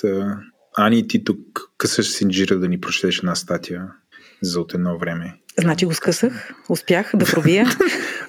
Синджир е тотално скъсан в момента. Успокой се малко. Една история, която е разказана от журналист Иван Бакалов в неговия фейсбук профил, която срещнах вчера, може би, или днес, няма значение, което е много показателно и за това, за което си говорим, макар да е една чисто журналистическа история от времето на тоталитаризма. Ще ви изчета 7-8 изречения са. Иван Бакалов. Като студенти по журналистика на един 8 декември ни направиха купон с Тодор Живков. Нещо като бал в Гранд Хотела срещу парламента. Имаше и журналисти от телевизията, доколкото помня, сигурно и от друга ден, но не ги познавах, не се показваха по телевизията като сега. Нещо организирано от Бай Тошо да облучи журналистите, а те да се почувстват специални. Дойде Живков, придружен от Весо Кучето, шефа на Съюза на журналистите. Седнаха на една дълга маса, всяко място определено предварително. Ние като публик отпред. Весо Кучето започна с лакарди в негов стил, после дадоха думата на Живков да пуска дебелашките си шеги. И той, между другото, каза едно историческо определение. И ето го определението на Тодор Живков. Добрият журналист пише не каквото е, а каквото трябва. Ха-ха-ха-ха, чуха се, чу се характерния му смях. Излезе да танцува с някои от говорителките в телевизията, после и на някоя колежка от факултета по журналистика излезе късмета да танцува Живков, не помня коя, но по правило е била проверена консумолка. Ми се стори, че можем така да открием следващата част от нашия подкаст с едно пожелание, доколкото тая реалност изобщо си е тръгвала, де, аз лично не искам се връща в този мъркобесно клоунаден вид, който ви описах, макар че именно за това жалят разни политици и за съжаление облъчената им публика. Цинично е това, което се случва в момента. Най-сещателна е реплика на Оруел. Със сигурност се сещате. Разбира се, войната е мир, свободата е робство. По повод пренаписването на реалността от диктатори. И както се казва, обладаването на човешките умове, които започват да вярват, че наистина е свободата, е робство. Е, затова скъсах Синджира. Заради репликата добрия журналист пише не каквото е, а каквото трябва. Благодаря за вниманието, Владо. Аз сега ще се позова на една журналистическа статия в този ред на мисли, защото както знаят нашите слушатели, вероятно, ние днес записваме четвъртък вечерта, те ще ни слушат от петък нататък. В столичния общински съвет от него излезе бял дим. Това беше шегата. Нали? Че днес се избра временно изпълняващ, техническо изпълняващ или там както е формулирано някакъв председател на столичния общински съвет. Стигна се до, до това да бъде избран и всъщност се заговори много за това кой е избрания. Всъщност Светомир Петров, който е част от а, листите на Продължаваме промяната Демократична България Спаси София. Имаше шега, че и в това има СС. Спаси София с абревиатурата СС. Та това е Светомир Петров, който, така доколкото разбрах е в листите, попаднал по линия на Продължаваме промяната. Интересен е детайла кой е той всъщност – и това, което пише в Булевард България при първото му предложение, защото един път тази кандидатура не мина, той всъщност е дългогодишен съратник на ВМРО. И всъщност като е бил така свързан с ВМРО, между 2015 и 2018 пише в Булевард България, е бил експерт в областна администрация на София. След това 2018-2021 е бил главен експерт в Министерство на околната среда и водите, като по това време министри са били цитира се в Булевард България сайта Нено Димов, който от квотата на ВМРО и Емил Димитров, известен с прякора си ревизоро, пак като представител на ВМРО. И така нататък попада в листата като кандидат от Продължаваме промяната. И всъщност, какво мислите вие за тази фигура, за това политическо номадство, за тези метаморфози.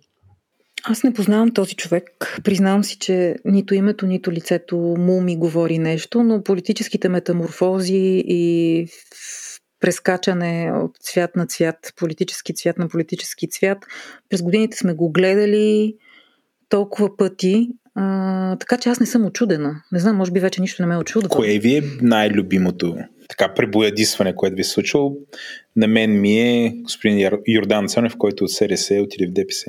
С кратка почивка. Както с Христо Бисеров. Да, те бяха двамата. Те са комплект. Бисеров и Цонев. Те вър... да, вървяха двамата заедно. Направиха интересна как да го наречем, трансформация. И най-интересното е, че влязох от, специално Йордан Цонев влезе от Варна депутат, пък той нали е от Бургас. Спомням си превъплъщенията на Яна Янев, който беше основен критик на Бойко Борисов. Даже имаше една политическа кампания Мира, поправи ме, ако бъркам, която в политическия му слоган по време на предизборната кампания беше включена битката му с Ще Бойко Борисов. Бойко Борисов. Ще уволня Бойко Борисов, а след това се превърна в негов не просто привърженик, апологет. Даже Даже работеше при Бойко Борисов, докато Борисов беше премиер, мисля, в първия му мандат, като съветник по борба, борбата с корупцията. Ето едно пребоядисване. Не съм се подготвила за този въпрос, но може би ще излязат още много такива.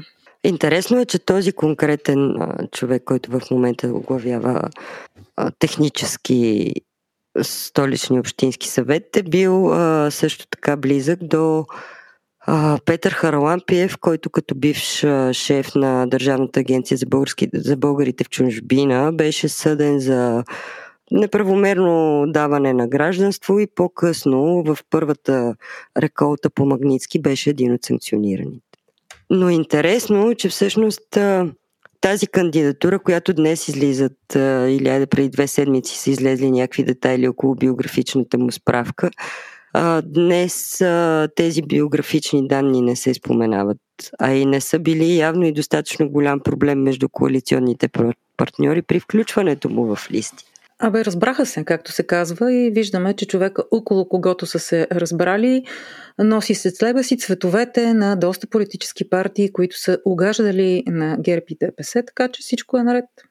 Тук е интересно да видим какво става с а, Любо Георгиев, в който е от а, екипа на София. Знаете, че той беше а, така ярка фигура. Присъедини се към а, коалицията около Васил Тързиев с екипа на София и днес той излиза с един статус, в който казва, че вече няма да е съветник на кмета, защото той беше съветник на Васил Тързиев два mm-hmm. месеца. Какво означава това? Аз не го бях чувала. Но днес той казва, че вече няма да е съветник на кмета, защото така набързичко перифразирам това, което казва, че всъщност техния а, потенциал не се използва по никакъв начин и че, ето, цитирам, от тази седмица спирам да съм а, съветник на кмета, правя това, защото не разполагам с инструментите и разбирането, необходими за реализацията на действията, които предложихме още преди изборите.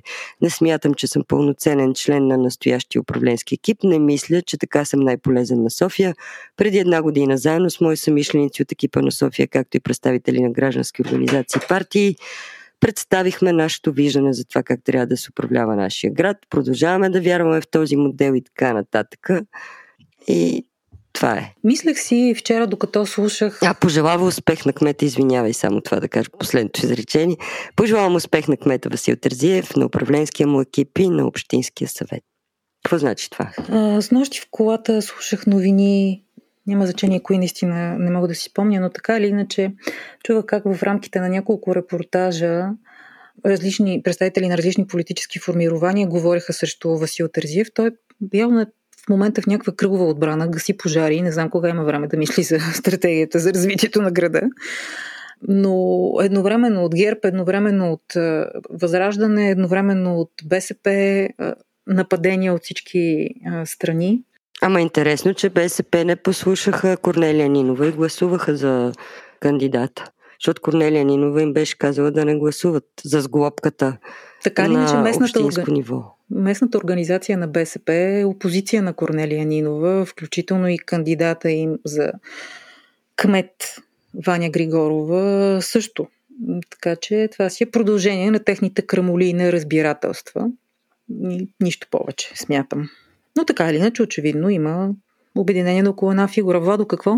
За Любо Георгиев много жалко, защото нали, тук направя шеймлес плък за хората, които не са слушали интервюто ни в Говори интернет с Любо Георгиев и екипа на София. Според мен добре да го чуят, защото там се личи, че това е един доста способен урбанист, който нали, София само може да спечели от неговите идеи. Това, че напуска аз както тълкувам това, което той казва е, че за съжаление явно това безвремие, което беше преди избирането на председател, т.е. безвремието, което неизбирането на председател на столичния общински съвет доведе, по някакъв начин се отразило и той, те да знам, той и хората, които са забъркани с него, не са полезни на града. Така го тълкувам аз, а, но за мен напускането му е много голяма загуба и същевременно е сигнал, че всички тези реформи, залегнали в програмата на настоящия кмет Васил Тързиев, имат, може би, по-малък шанс да се случат, което не е добре за града. Нямам друго тълкуване. Научавам от вас, че това е станало. Четох тук съобщението. И така, но същото време, но в същия този ден имаме председател на столичния общински съвет.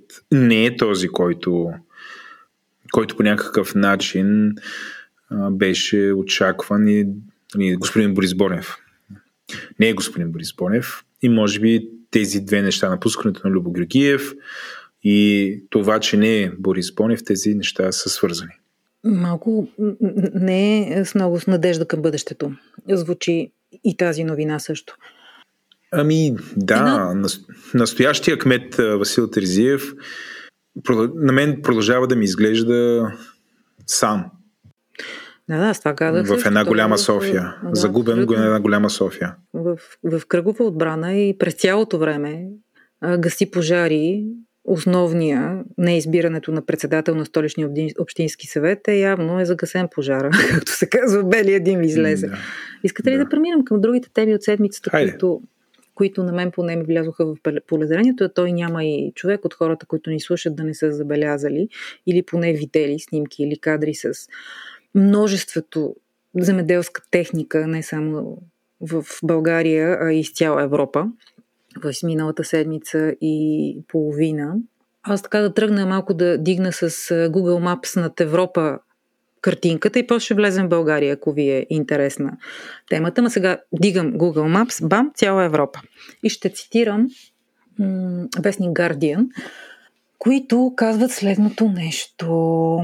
Протестите, сега ще се опитам бързо да го префразирам, в Германия и в други държави на територията на Европейския съюз се подкрепят масово в социалните мрежи от групи, които са също вакцините, също мигрантите, отричат климатичните промени и така нататък и така нататък. И западни изследователи вече говорят за нов вид аграрен популизъм. Капитал цитира Guardian в момента. Това са все теми, които съоръжие в ръцете на руската пропаганда, но така или иначе нещо се случва. Предстоящите парламентарни избори на територията на Европейския съюз също са изключително важни, защото да, ако може би сте забелязали и сте видели, че това недоволство на фермелите наистина привлича към себе си изключително много крайно десни и популистски партии, ако си спомняте, в територията на Европа.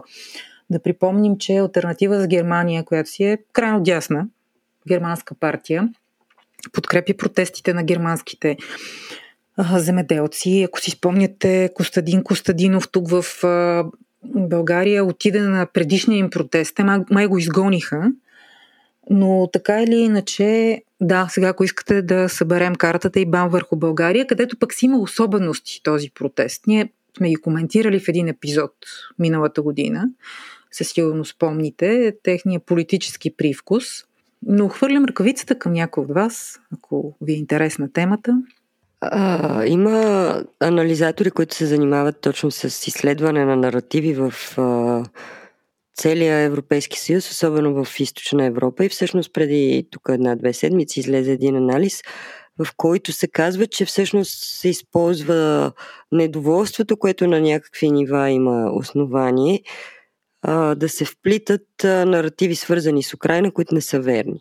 И всъщност тези анализи сочиха, че всъщност покрай адекватни искания на различни прослойки, всъщност изкача на края на деня и към това нали, журналистите да бъдат с изострено внимание наративи, които са антиукраински, които свързват цялата цялата неразбория, примерно в някакви сектори, с Украина. И когато това се случи, това е знак, че от някъде има побутване.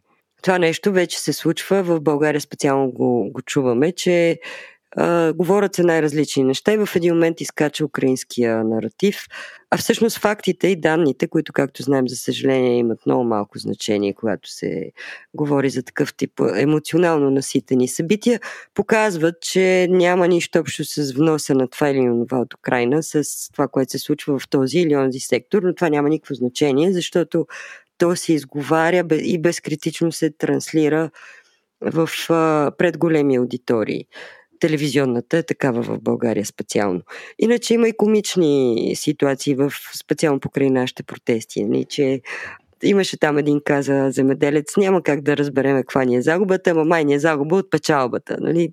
Демек не печелим достатъчно много или поне не толкова много, колкото преди. Но това са едни много плаващи пясъци, защото не може да се слага по топ знаменател групичка на хора, които са разпръснати сред различните групи, които имат по-различен умисъл и тези, които наистина имат а, адекватни искания. Трябва да е много внимателен прочита, не може да се слага подоб знаменател. Факта, но като че ли разделението на тези отделни групи и техните проблеми, зърнарите от а, другите земеделци или зеленчукопроизводителите, които имат наистина реални а, проблеми, сякаш не се прави и тези, които са най-шумни, получават място в медиите. Ме ми се иска малко да презимим, съвсем да презимим темата и от европейска да направим изцяло българска. Пак една реплика от протестиращ, от новините. Добре, че идва ротация, каза той. Тази реплика ни води вече към и предишните протести, когато много ярко, включително и изговорено от представител на властта, тогава мисля беше заместник министър, дано да не бъркам, много ярко се вижда, че а, тези хора не протестират никога срещу ДПС и ГЕРБ и очевидно си чакат да си се върнат на власт. Те, ето, го политическия... тогава Певски каза, че те, ако не може министър-председателя да се оправи, той, той ще оправи нещата. По време на един от предишните така, така. скорошни протести беше. Така, така. Но така или иначе, очевидно Борисов и ДПС са харесвани под някаква форма и хората си чакат ротацията. А пък тя ротацията малко е забуксувала защото в момента има спор кой да е министър на външните работи. Представител на ГЕРБ в лицето на Мария Габриел, която Бойко Борисов иска и да е премиери външен министър, или Денков да стане външен министър. Сутринта Мира ми акцентира да гледам и гледах после на запис интервю с Лена Бориславова в сутрешния блок на нова телевизия. Тя много ясно така и доста категорично, за разлика от други представители на ПП и ДБ, остро влезе на ГЕРБ специално и обясни, че тая работа няма да стане, защото няма да е добре функциониращ премиер, ако трябва да се занимава и с острите и значими външно-политически проблеми, с каквито трябва да се занимава един външен министр, няма как да ги съместява тези два позиции. Но една друга реплика от нейното интервю ми направи интерес. Извинение, че скачам така от тема в тема. Питаха я Самира или Виктор, не си спомням, я пита за място на ДПС и на Певски в сглобката и тя каза, ами вижте сега, така както ние сме с Демократична България партньори и в коалиция, така се оказа, тя твърди, че сега го е разбрала, наскоро, така звучеше, така се оказа, че ГЕРБ и ДПС са си коалиция. Ето Денков го каза преди едно известно време ГЕРБ ДПС, пък аз мисля, че той е слушал нашия подкаст, където Дарина ги кръсти ГПС. Как си обяснявате това нежелание на ГЕРБ да се, да, не знам, да даде външно министерство? Каква е зората това да бъде така точно? Имаше въпрос днеска на Виктор към Лена Бориславова, дали пък Атанас Танасов от ДБ не е бил по-искрен, като е казал, че всяка партия иска да има излъз към външния свят, външно-политическите фактори. Тя не отговори категорично ясно, но явно всички се бутат да имат излъз към камината на Белия дом. И малко, който има излъз там и каже последен какво е, той ще има някакъв превес някакъв позитив. А, а, между другото, историята с командировката, неслучилата се командировка на премиера Денко в Съединените Американски щати, също е аргумент към това, което казва а, Мира. Изведнъж някаква ревност избухна в, в редиците на ГЕРБ, а изобщо всички се занимаваха в продължение на един ден, защо министър-председател ще пътува до една от а, държавите ни съюзници. А, сякаш, сякаш е нещо ненормално. И в крайна сметка, след като а, Бойко Борисов се скара на Денков публично за тази командировка, Денков се отказа. Така че очевидно има желание за излъз от всички страни и очевидно има някаква ревност, кой ще бъде по-по-най пред партньорите ни. Да, може би сте прави да цитирам премиера господин Денков, който от дневник взимам с негови цитат. Денков обяви, че иска да е външен министр, за да се чува гласът на формацията му в чужбина. Тоест, явно е важно с това. Ето и той като Атанас Танасов си е признал. То много жалко звучи, да ви кажа честно. Такова едно много мен не ми звучи хич добре тая работа, пък и много смешно Бойко Борисов, който наистина винаги толкова е държал на всичките му такива външнополитически визити, най-вече на снимки с някакви важни хора, да излезе след това и да каже, че той никога по никакъв начин за нищо не се е разбирал с Американското посолство. Жалка работа просто, според мен. А това аз не съм, не съм го чула, но по повод какъв повод е казано това да не биде след интервюто на Вежди Рашидов, който Да, който казва, че една Галя управлява посолството. Всъщност тогава се появи един запис, една информация, че намерението на ГЕРБ да отстрани от традициите си Въжди Рашидов след онзи негов парламентарен гав при изключен, смятайки той микрофон, да това желание на ГЕРБ било засилено, не засилено, направо подкладено, както се казва, от една галя от посолството. Това може би на това отговори. Коя е тази галя? Галя от посолството се била обадила на Деница Сачева. То това беше всъщност. Да. Галя от посолството се обади, казва Деница Сачева, мисля някъде. А, знае ли се, знае ли се коя е Галя? Има ли си Ами фамилия? да, оказва се, че има такава Галя, която от 20 години работи в Американското посолство като а, вътрешно-политически съветник. 20 години са сериозно време. Сега дали тя може да определя кой да бъде министър или не, не знам. Би било доста интересно, ако служителка съветник определя кой да е министър. Но това е Галя, която се обадила на Сачева и нещо и е казала, че не е нещо е коментирала репликата на, на Рашидов. Сега дали това е достатъчно, за да бъде Рашидов министър или там какъвто беше председател на Народното събрание, въобще депутат, сега не можем да твърдим, но Галя съществува. Има Галя. Галя съществува, но явно е известна като Галя от посолството, защото аз съм в момента на сайта на Off News, чета нали, конкретният цитат от хм, господин Вижди Рашидов и долу стигам там, където самите в News си слагат етикетите, с които си описват статията и там пише виж още за Бойко Борисов, Вижди Рашидов, Делян Пеевски и Галя от посолството. така че Галя от посолството. от посолството. фигура. Явно е такова фамилно име. Но между другото, в това интервю на Вежди Рашидов имаше по-интересни неща. То беше по BTV в сутрешния блок. Беше една така много сладка, като дядо и внучета беше тая беседа. Много беше сладичко, така как си хортуват. И той толкова мило обясни как да, бил голям критик на Певски, обаче вече те трябва да се разберат като големи мъже. И като такива, нали, умните големи мъже се разбират и в общини той е умен и трябва да бъде слушан. В общини това беше с две думи това, което каза Вежди Рашидов за Певски. Според мен неговата изява имаше този смисъл да излезе и да каже първо, че е обиден на Борисов, защото е слушал Гали от посолството и второ, че Певски е умен човек, който трябва да бъде слушан. Добре, още един въпрос имам. Само, извинявай, Владо, задържи въпроса наистина. Много е важно, понеже тук слагаме всичко в контекст и помним. А помните ли онези реплики записани не за публично излъчване, изговорени от Въжди Рашидов, но както се казва, изречени от сърце, реплики в парламента преди много години на Въжди Рашидов срещу Делян Певски. Ма те То бяха цинизми, Те бяха публични. Казани пред журналисти, но така че не е давал интервю, докато ги е говорил. Да, да, ма бяха публични. Той не е записван с скрита камера. В смисъл, то интервюта не се дават само в студио. Аз не, не си спомням ситуацията. Да, благодаря ти, че е тази вметка правилна, че интервюта не са само в студиото.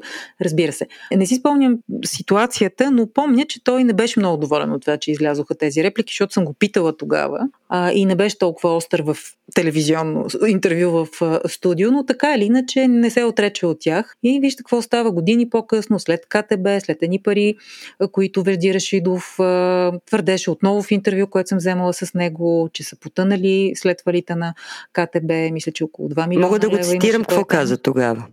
Но, но въпросът е, че явно парите вече не са липсващи и други неща говорим за Паевски към днес. Те отдавна не са липсващи парите. Още тогава, първите години след фалита на КТБ, се разбра, че той е успял да се споразумее, но такива добри думи за Пеевски казва чак сега, но тогава е хубаво да си припомним какво каза. А, ние оставихме всички мангизи да минават през банката на Тоя Лайнар, с извинение към нашите слушатели, на Доган парите да текат спокойно, да се управлява заради един медиен комфорт и сега разбрахме, че това са едни гадове, които ни изпързаляха. Това казва Вежди Рашидов тогава.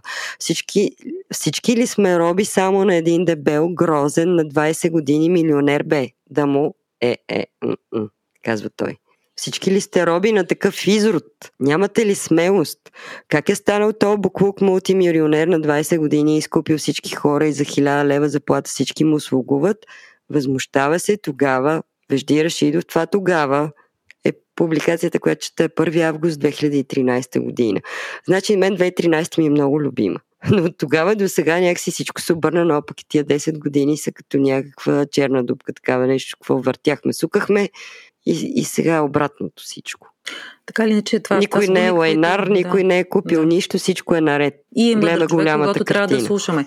Но така mm. че това е, не е интервю, предвид цинизмите, които използва, но е казано пред журналисти, мисля даже в кафето в парламента, когато журналисти си говорят с един политик без микрофони и камери, той е запис, защото някой е натиснал и е записвал звук, изтече. Вежди Раширов не се отрече от думите си, а, то се чуваше ясно, че е той.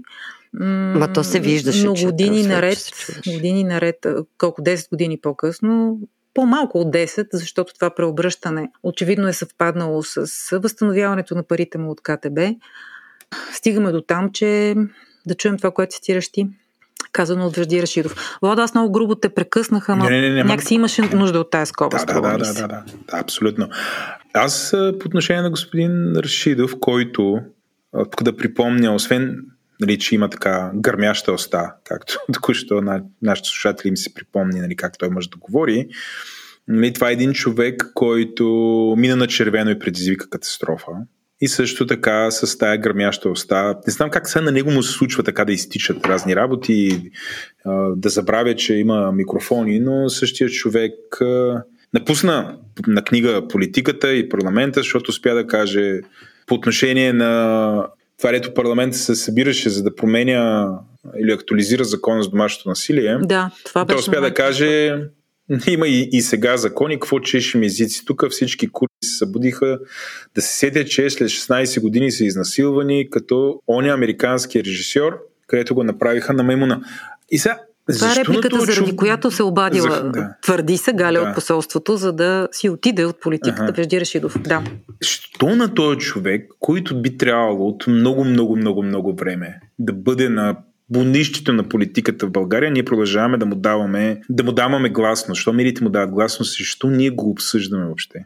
Ами защото той даде това интервю, пак да, а пък другото, което е хубаво да, Да, се спомене, е, че той е го известен. дал. Само да припомня нещо, което а, Дарина е свързана с това. Той удари полицай пред общината преди много години. През, преди 22 години. 2001 Първа, втора година беше, беше. да. И всъщност тогава беше задържан. Борисов тогава беше главен секретар на МВР. Той беше задържан. Даже трябваше после да ходи да се извинява на полицая. И след това изведнъж не знам какво стана. но Те си станаха първи дружки с Борисов. Та чак стана и министър на културата. Той е същия човек, който е удрил полицай пред столична община. Той тогава беше общински съветник. Да Да припомним че ролята на. Дарина, защото го каза. А ролята Дарина. на Дарина, ние сме го казвали друг път, но и сега ще го повторя. Тя тогава като репортер и директор на новини в Евроком минава покрай общината и всъщност спират, защото виждат някакво, ня, някаква ситуация по-нетипична и всъщност те са единствения екип, който заснема още при първия момент на сблъсък между Вежди Рашидов и полицая, това, което се случва на паркинга на общината.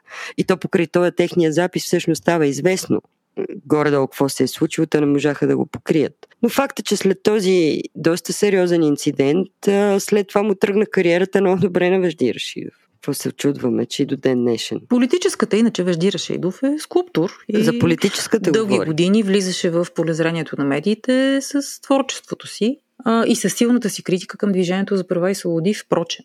В началото на неговата политическа кариера като политически коментатор беше... Аз ако мога да си Това е пожелая неговата- нещо е повече този, този господин да не го коментираме и да си го оставим там на бонището. А, нали, това си е моето такова вътрешно желание а, да бъде, защото нали, аз мисля, че хора с такъв морал нямат място в българската политика. А ние дали ги знаем всички, които са с такъв морал, защото той е известен. Едва ли? А да, да, той просто, други? а, просто не се крие. Нали, другите има някаква форма на лицемерие явно спазват, защото нали, не ни дразнят толкова. Не правят всичките тези неща, докато явно на господин Рашидов не му пука. Нали, тук говорим за човек стигал да бъде председател на Народно събрание. Наравно с Стамбулов. Което Така е абсурдно, просто абсурдно. Така беше. И в ролята си на председател на Народното събрание изрече онази рубри- рубрика за За а, онази реплика, простете, за жените, които ги нарече с онази обидна Да. дума, която ти, ти цитира преди малко, които се сетили след 16 години, че били Да, изнасилвани. Коментирайки закона в парламента, в пленарната зала, се гласува закон за домашното насилие. Добре, да, Владо, какво да правим с Пеевски, който виж, че той е пръв говорител на всичко, което съществува, първи инициатор на всякакви комисии, ще... той е инициатор и на тази а, временна комисия, която трябва да разследва и нотариуса, откъдето започнахме днес. Въобще, Не, не, не председател. Председател Никола Инициатор каза. А, инициатор, Инициатор, извинявай. един Да. от инициаторите и на тази а, комисия. Изобщо някакси така, какво правим с тази фигура? Ми, За съжаление, ние нищо не можем да правим. И с Бойко Борисов С господин също. Бесев. И с гос- господин Борисов и с господин Пеевски. Това са популярни български политици, които Избирани биват многократно. избирани многократно на тази позиция. И те водят а, политически сили. И ние тук а, нямаме много. Нали, мисля, че правим достатъчно, като говорим за нещата, които не ни харесват и не сме съгласни. Но не мисля, че има какво да направим, докато господин Рашидов е наистина на бонището и ние просто, да, да знам, не трябва да го възкресяваме, като му даваме гласност или неговото мнение да има тежест, да, знам, съда, ако не бъде свидетел на някое престъпление в съда и там изрече нещо, нека да го чуем, но неговото мнение от нали, кой управлява България, откъде се управлява България, какво е добро, лошо и така нататък. А, има на английски такъв израз I cannot care less. И а, да, Аз го цитирах до толкова, доколкото като някакъв штрих а, в контекста пак на фигурата на Певски, на влиянието и така нататък. Хубаво де, отвори се тази скоба за Вежди Рашидов съвсем не е планирано, защото се сетих, че е хубаво да припомним какво казва Вежди Рашидов преди години, защото е, го въведохме Защото и за метаморфози си говорихме Да. също. И за мимикри. Да. А, аз се опасявам, че господин Рашидов ще се завърне по-силен от всякога. И нали, ние, та- тая абсолютно, не знам, къса памет, която ние имаме като народ, нали, може би на това разчита и просто ще се появи там и ние ще забравим. Ще забравим какви ги е приказвал, какви ги е вършил. И да я знам, пак в някакъв момент ще си бъде министър на културата там. И така. Добре, да минаваме на там. Какво ще кажете? Мен това, което ме впечатли през седмицата е една статия на Euroactive за това, че бизнесът е посочил недостига на умения на, индус... на, на хората а, като много голям проблем в Европа, много по-голям от други работи, които си мислим, че, че са проблем. Какви умения? Меки и комуникативни. Квалифицирани работници, липса на квалифицирани работници липса на го посочват квалификация. За индустрията, за заводите. като един от ключовите фактори, които пречат на това да се задвижи отново европейската економика добре. А това на ниво Европейски съюз. На ниво Европейски съюз, не само да. в България, защото в България отдавна, отдавна си. Тук говорим за ниво Европейски съюз да. като цяло което е проучване всъщност на Европейската инвестиционна банка от а, миналата година. И всъщност те цитират, че, 80, че, че се смята, че 85% от европейските фирми смятат липсата на достатъчно квалифициран персонал за пречка за инвестициите. И това е всъщност, те го посочват като по-голяма пречка дори от високите цени на енергията, което според мен е наистина много голям проблем. А от друга страна, ръста на, на тия националистически движения, които са антимиграционно насочени, да не ни идват тук, да не ни взимат работните места. Това е за пореден път а, такъв а, дисхармонията показва между реалността и наративите, които се, се гърмят. И всъщност виждаме ръста на, на тези а, крайно десни партии. Може би сега на следващите европейски избори ще си проличи още повече всъщност на фона на недостига на каквото и да било там работна сила, още повече ще се засили говоренето за, за капсулиране. Помните ли как тръгна големия миграционен поток от войната в Сирия към Германия? След призива на Меркел заповядайте, а за този призив всички анализатори твърдяха, че стои категоричното нейно решение в Германия да дойде работна ръка поради липса на такава. Германия е застаряваща страна с застаряващо население. Защото всички тогава се чудиха защо, защо поканихте тези хора.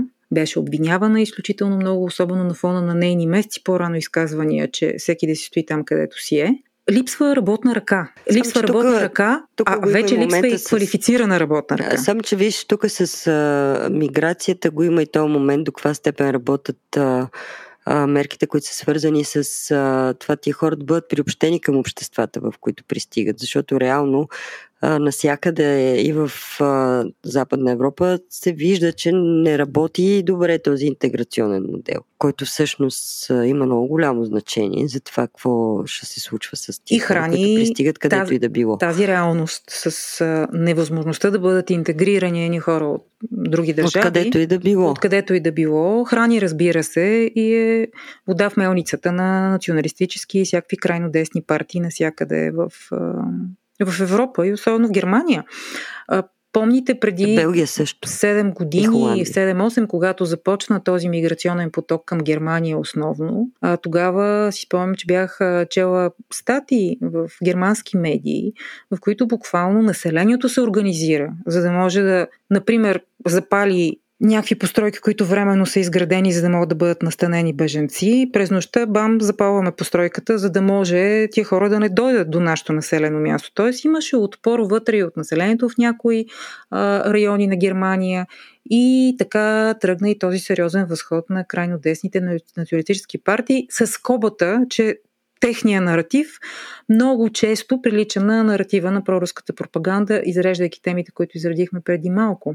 Така че думата побутване на мира, която използва преди малко, много ми хареса побутване от някъде, очевидно руско, изглежда ами да е. то, по принцип... А то може би не само побутване, а така сериозна мощ дава в ръцете на някои такива партии. Не забравяйте, че Мари Люпен излезе официална информация, че е получавала финансиране от Русия. Покрай последните президентски Само избори. да вземем предвид и нейното последно поведение по войната в Украина. Тя беше много категорична. А, много ясно назова кой е агресора, кой е жертвата, така че нейното поведение е абсолютно по нищо не прилича на проруско по отношение на войната в Украина. Това трябва да се има предвид. Добре, това е важен, важен детайл. Но понеже ние В Швеция също а, там има страхотен ръст на крайно десните, така че това не е такъв просто штрих от една държава. Но всъщност начина по който действа едно от основните така правила в руската пропаганда е не да да, да, да се говори колко е хубаво Русия, по-скоро да се фащат слабите моменти на различните системи, общества, държави и да се експонират. Всъщност да се натискат болните точки. Така работи. И всъщност начина по който работи, което прави трудно за, за борене, е, че всъщност в общия случай се показват реално съществуващи проблеми. И се всява съмнение в а, системите по този начин. Така че хич не е проста тази Разбира работа. се, не, не е проста. Много направления има руската пропаганда. Едното, едното е тази. Има си и такова, в което директно си словохвали колко е прекрасно в, в Русия. тя не е тая, са работи. пълни магазините.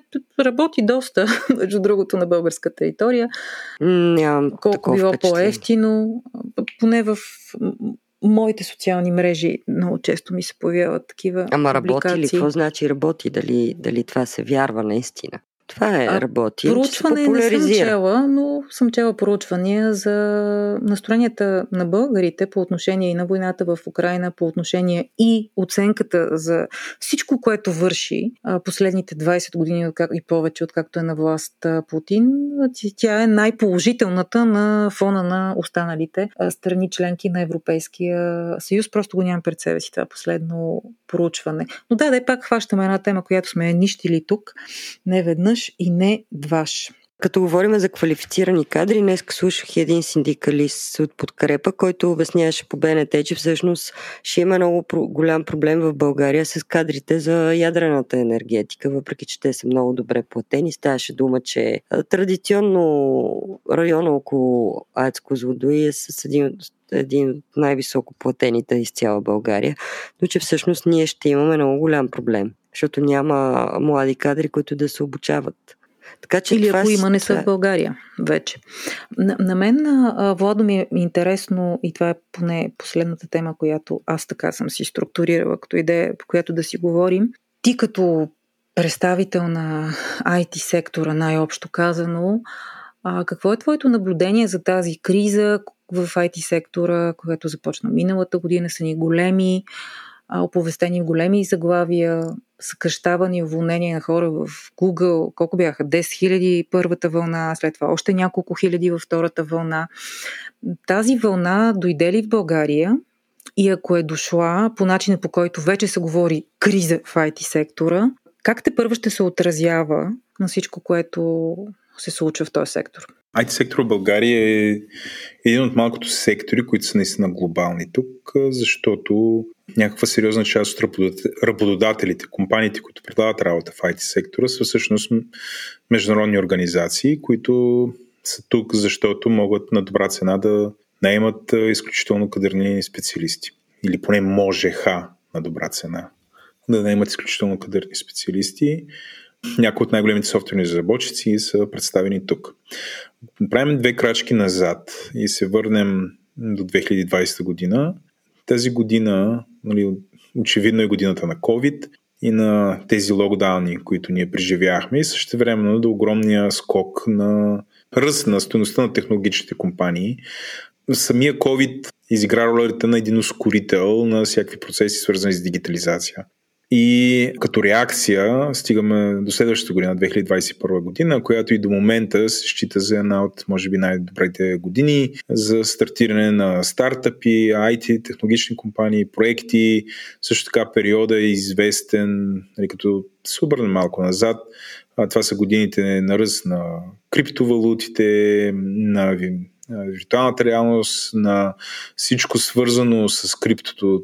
Спомня, не знам дали си спомняте, имаше ни NFT-та, имаше едни много иновативни начини да стартираш нова предприятие. Въобще едни такива много интересни времена. Очакването за трансформацията на интернет. И също времено COVID и 2021 година беше жив, беше фактор което доведе до ръст на всякакви облачни услуги, на всичко, което може да е дигитално, нали, предвид и до някъде е страха на хората, че ще се продължат да сме си заключени вкъщи и ще трябва да правим все повече и повече неща. Защото човечеството имаше много дигитални нужди, които бяха задоволени да, от IT да. сектора. Да, та, ми е малко дълго, но в крайна не, не, сметка всички тия, всички тия трендове доведоха до това големите технологични гиганти, не само, да наемат страшно много хора. Много повече, колкото съкръщават в момента. Има компании, които почти си отвоиха персонала. Само за това, за няколко години. Mm-hmm. Тук не говориме за нали, говориме за огромен ръст на наемане. Със сигурност там са наемани хора, които нямат качествата. Било и рисково наемане, трябва да се наеме и така нататък. И в момента с нарастването на лихвите, с нормализацията и промяната на въобще промените, които в момента имаме, някакси несбъдването на тази мрачна прогноза, че COVID ще продължи да бъде тук, с, с започването войната в Украина с, и нали, продената не само от това, но и от това инфлация, вдигането на лихвите, изчезването на безплатните пари, въобще големите технологични компании на Запад изживяват един, бих казал, сравнително лех махмурлук, който по-скоро оптимизират разходи. На нас не изглежда, защото нали, заглавят са супер бомбастични. 10 000 човека там, 10 000 човека тук. А, това е всъщност е някаква много малка част от хората, които работят в тези компании. Между другото, не винаги нали, говорим за а, съкръщаване на позиции, които са IT позиции. Т.е. в IT компаниите няма само IT позиции, има всякакви други позиции. Те да, също. Се. Нали, нали, това е част от контекста. Другото, което се задава и което допринася за този е, е всъщност изчезна. Нали, криптото в момента не е толкова голяма тема. Виртуалната реалност не беше. Сега може би Apple понеже изкараха ново устройство, може би ще се върне обратно на мода. Нямаше някакъв голям тренд до така миналата година, когато излезе ChatGPT на изкуствен интелект възлезе на мода, само че изкуствен интелект няма нужда от толкова много разработчици. Тоест, ние в момента нали, най-популярните и най-така динамично развиващата се сегмент в IT индустрията няма нужда от чак толкова много разработчици. Да не говорим, че има много тези, ще ги видим дали са верни или не, но много тези твърдят, че всъщност изкуственият интелект той ще направи това, че всъщност ще има малко наброй хора, но много продуктивни. А ти не мислиш ли, че ще бъде така? А, мисля, аз мисля, че ще бъде така. Предвид моят опит. А дали вече а, помощта на изкуствения интелект за една или друга софтуерна компания в сферата на разработването на софтуерни продукти вече бере плодовете, този чат GPT, взаимодействието си с хората, изобщо изкуствения интелект. Вече в България усеща ли се съкръщаване на хора? Не мисля. Заради това. Не. не. Заради това. Не. Това, което аз виждам е, че този вид технологии в момента позволяват едно ново поколение стартъпи да се, позволят, да се появят. Правят. Какви, например? Стартъпи, които могат с минимални технологични инвестиции да обработват много големи масиви от данни и информация почти в реално време. Това бяха нечувани неща. Mm-hmm. Нали, преди това се правеше защитно с хора. В момента се появяват доста организации, които решават някакви нишови проблеми. Например, в HR сектора, в сектора на образованието, където всъщност използват такъв вид технология като някаква форма на ускорител. Mm-hmm. но това не означава, че замесват хората. В момента изкуственият интелект, той може да пише код, но не може да ти намери решение. Тоест аз, ето, като човек, който ръководи специалисти, които създават софтуерни продукти, дори не ми хрумва да си представи, че мога да ги махна и че ще има някаква машина, която ще каже какво искам и тя ще ми го направи. Нещата и ти ще се довериш. И, и аз ще се доверя, да. Има доста технологии, които позволяват на тези програмисти, на тези специалисти, с които аз работя, те да са по-продуктивни тук има много акота, има много етични въпроси, има много въпроси свързани с авторското право и така нататък. Но може те да са по-продуктивни, но без тях а, няма стойност. Тоест, може да кажеш на машината, хей, аз искам ето този изключително нишов продукт да ми бъде направен и машината ти го произведе той да се разположи автоматично върху сървър и някакси да тръгне и всичко да е чудесно и прекрасно и безблаго. Не, не сме въобще там. Но дали има програмист, който, особено, например, някой по-начинаш програмист, който като започне да създава код и машината така да му подсказва и той е програмист по-бързо да успее, да, Нали, така е. Но машините в момента нямат възможността те да автономно да взимат решения, да действат. А, така че да. И се върнем обратно на България за кризата тук. Дават се доста примери с компании, които правят съкръщения, които за нашия пазар са в рамките на стотици, което е нищо на фона на това, което е в Америка. Но обикновено това са компании, които правят тези съкръщения, защото или са били придобити, или правят някаква форма на реструктуриране, или има някаква известна доза на махмурлук вследствие, защото и те са наемали. Моето очакване, сега аз съм по-скоро оптимист, не казвам, че времената са същите, но отварям популярен сайт, популярния сайт DFBG mm-hmm. и виждам, че там си има няколко хиляди човека са издирвани в момента в IT mm-hmm. индустрията. Тоест, а, има близо 700 бекенд програмиста, които ги търсят в момента. Ама те са такива професионалисти, не начинаещи, като казваш Така бекенд. е. Извинявай. Ма на същия този сайт, на същия този сайт има и обяви за 100 и 100 плюс стъжанта се изтирват. Обаче във вашия подкаст говори интернет, когато бяха тези хора от същия този Ами, сайт. Те казаха, че, а, много, че има част от тия обяви, които се държат за имидж. Че не съществуват. Възможно е. При вас го възможно е. чух. Да, да, възможно е. Възможно е някаква част да бъде и така. Възможно е да бъде така. Аз, например, в момента, ето, нали, една такава стратегия, в момента е добър начин, добър момент всеки, нали, да, да пуснеш една обява и да видиш, може ще дойдат ли качествени и способни хора. Има компании, които ще се възползват от този момент да подменят част от персонала си. Тоест, пазара е жив, кадърните хора имаме нужда от тях и те ще си намерят работа и те струват пари. Това не се е променило. Това, което се е променило е, че човек, аз го давам като пример, това е пример от моя жив живот, наемал хора, човек, който по време на коледните празници е прочел книга за Python, език за програмиране, това е към нашите слушатели, които не са програмисти, но по време на коледните празници прочел книга за Python, а, това е буквално няколко седмици е чел и инвестирал труд. И този човек идва и очаква заплата ми 3-4 хиляди лева нето. Нали, такъв вид а, неща няма шанс да сработят. И, Вече. е, Всъщност вече. И това е добре.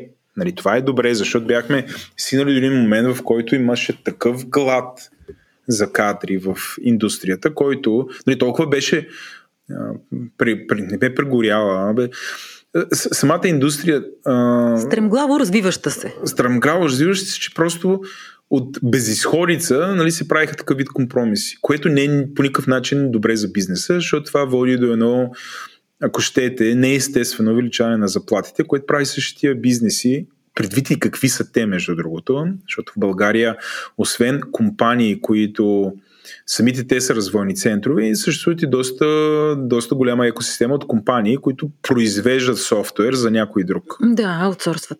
Да. Та, а, нелогичното вдигане на заплатите води до този вид компании да са и за двата вида компании да са недобра дестинация, да са не, не, не партньор, просто защото техните заплати са достигат заплатите на източниците, където се а, откъдето идват поръчките. А до каква степен на данъчната политика на Асен Василев, дигането на максималния осигурителен прак а, повлиява на този бизнес и всъщност това а, съкръщава ли България като ефтина дестинация за аутсорсинга?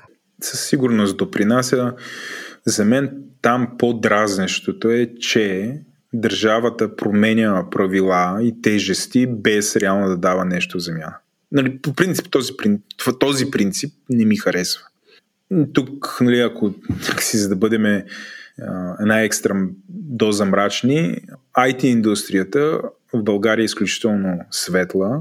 Тя плаща сериозна част от своите приходи отиват обратно като данъци, осигуровки и така нататък. Замяна на което от българската държава получава почти нищо. Значи нито а, сега тук много хора няма да се с мен, но образователната ни система не подготвя достатъчно кадри. Самите тези организации, които са данокоплатци, са едни как да го наречем, а, втори училища и втори университети за кадрите си. Да. Даже първи. П, п, понякога, нали, сега, има и изключения, между другото, ФЕМИ нали, има добри специалисти, там е сериозно и така нататък. Казвам има изключения. Или академии има и така нататък, но ние като плащащи данъци, всъщност държавата връща обратно твърде малко специалисти, с които ние да ги наемем и да създаваме стойност. Проблем е но. Другото е всичко, което в България трябва да, да плащаме по два пъти. Значи, искаме да имаме сигурен дом, плащаме да имаме полиция, време обаче трябва да имаме СОД. Няма избор. Или искаме децата ни да са добре образовани, плащаме данъци, те ходят в училища, но също време плащаме частни уроци. Искаме нашите служители да са здрави. Плащаме данъци, обаче също време не имаме допълнително здравно осигуряване. И това едно време беше екстра в нашата индустрия, в момента е задължително нещо, което трябва да предоставиш. Защото иначе имаш, нали, гледа се на тебе като с някакво лошо око.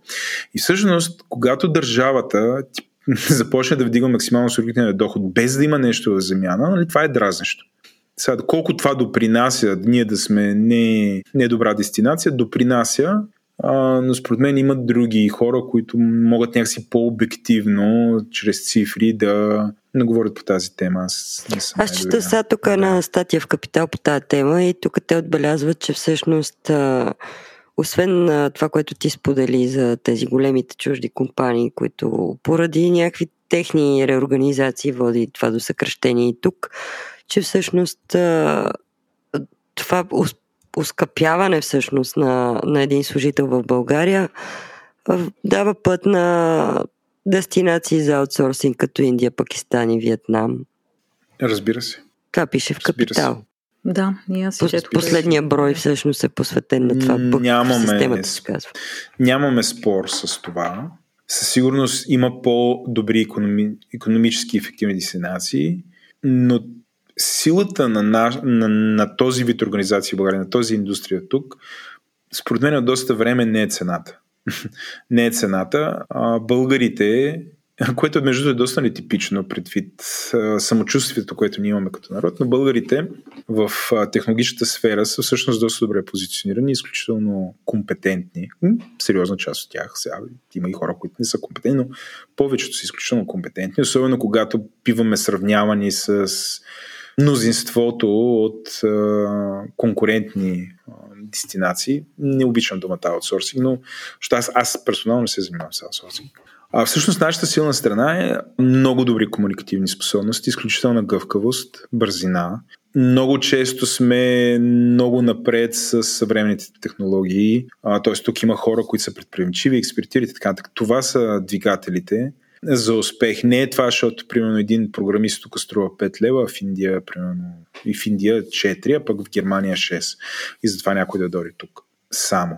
Ако обаче стойността на да знам, стойността на този вид труд нараства и твърде много, повече отколкото всъщност е полезно, са полезни останалите неща, които аз изретих. Нали, това очевидно ще има по-малко запитвания за специалисти базирани тук или в региона или в провинцията. Между тази индустрия не оперира само в София, тя предоставя работни места. Между единствените, едни от малкото нормални работни места а, за хора, които не искат да са базирани в София. Може да живеят в село, може да живеят в малък град. Нали, това е за така наречения аутсорсинг и развойни центрове в България. Има няколко интересни тези, които са, че един вид този модел започва да се изчерпва. Аз съм на мнение, че той не се изчерпва, но критиците на модела дават, имат една теза, която не е лоша, искам да я споделя тук. И това е, че всъщност България, за да расте напред, трябва не да се развива като дестинация, която да изработва интелектуално продукти с интелектуално право и да го предоставя на други, които вече чрез добавената стойност тия продукти да правят някакъв много как да кажа, успешен бизнес, ми че трябва всъщност ние вече сме натрупали всичките тези умения и product development, и процеси, и технологии, какво ли не, и просто трябва да идва времето, в което българите ще започнем да правим свои собствени организации, компании, в които интелектуалното право да остава тук и стоеността да остава в България. И това ще ни направи изключително богати. С тази теза не мога да не се съглася.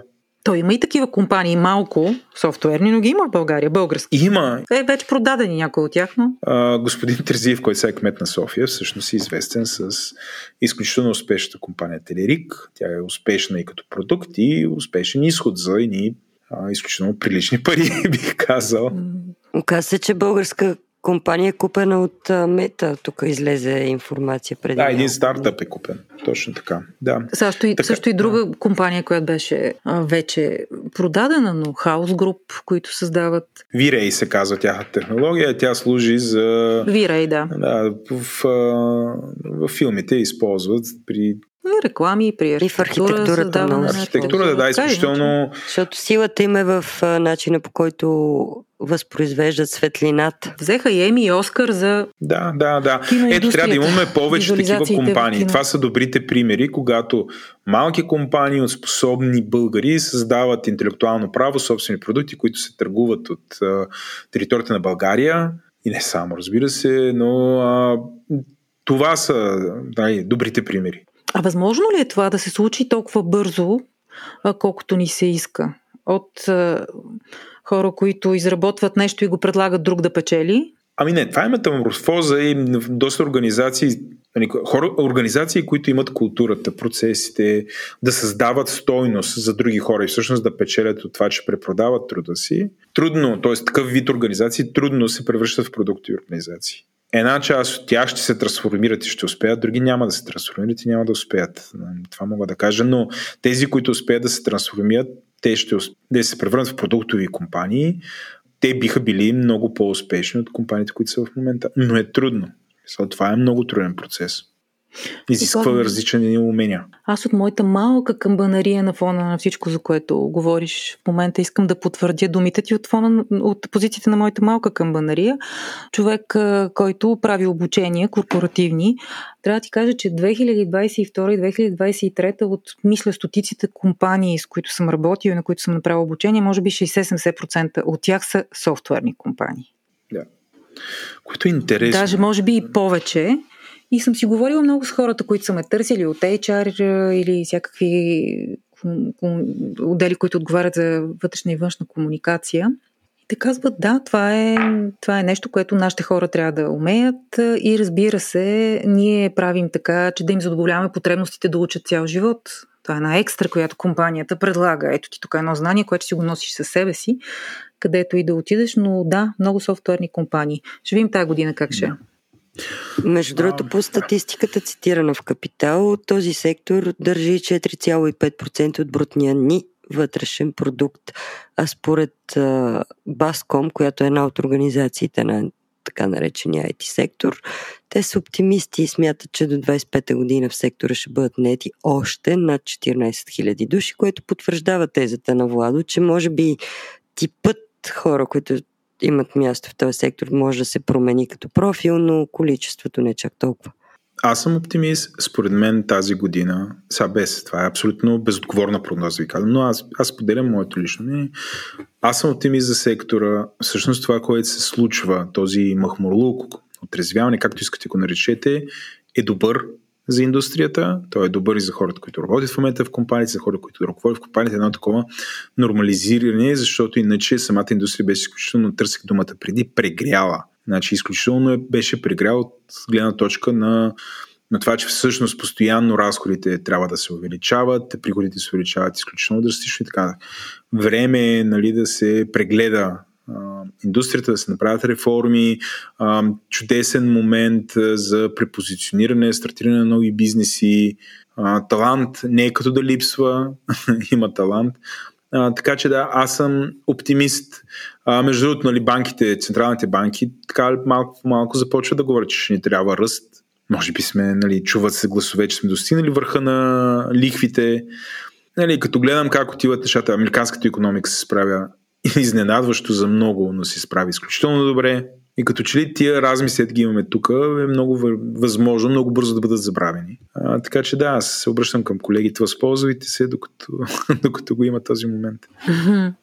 Мис, някакъв оптимизъм да приключим. Аз мисля, че направихме един рекорд своеобразен на телевизия по радиото. Два часа. Повече от два часа.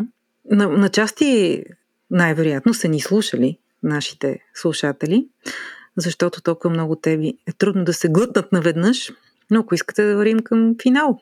Ами време е, да. Надяваме се, че сме дали достатъчно много съдържание на нашите слушатели, така че да, и, да си имат за цяла седмица, така да се каже. Малко като готвеното в неделя, дето за цялата седмица си имаш порции, ако мога така с малко автоирония да, да завърша. Но аз пак традиционно би ги помолила да ни пишат на мейла, който е tv.den.fm den.fm tv.den.fm Много държим, получаваме вече писма, наистина много благодарим за тях. Това първо ни е знак, че сте ни слушали до края. И второ, че наистина а, ви вълнува това, което правим. Давате ни и своята критика, на която ние обръщаме внимание. Опитваме се да намерим баланса, но баланса винаги е на ръба, така че благодарим ви за търпението. Да, и ни финални думи от мен. А, искам тук да дам така, да поздравя а, потребителите в Reddit, които а, видимо са фенове на подкаста и които всеки нов епизод го препубликуват в България и България for you, как беше точно? България EU а, съпрерита и правят своеобразна стенограма на разговора. И Миро Люба каза това, Владо каза това.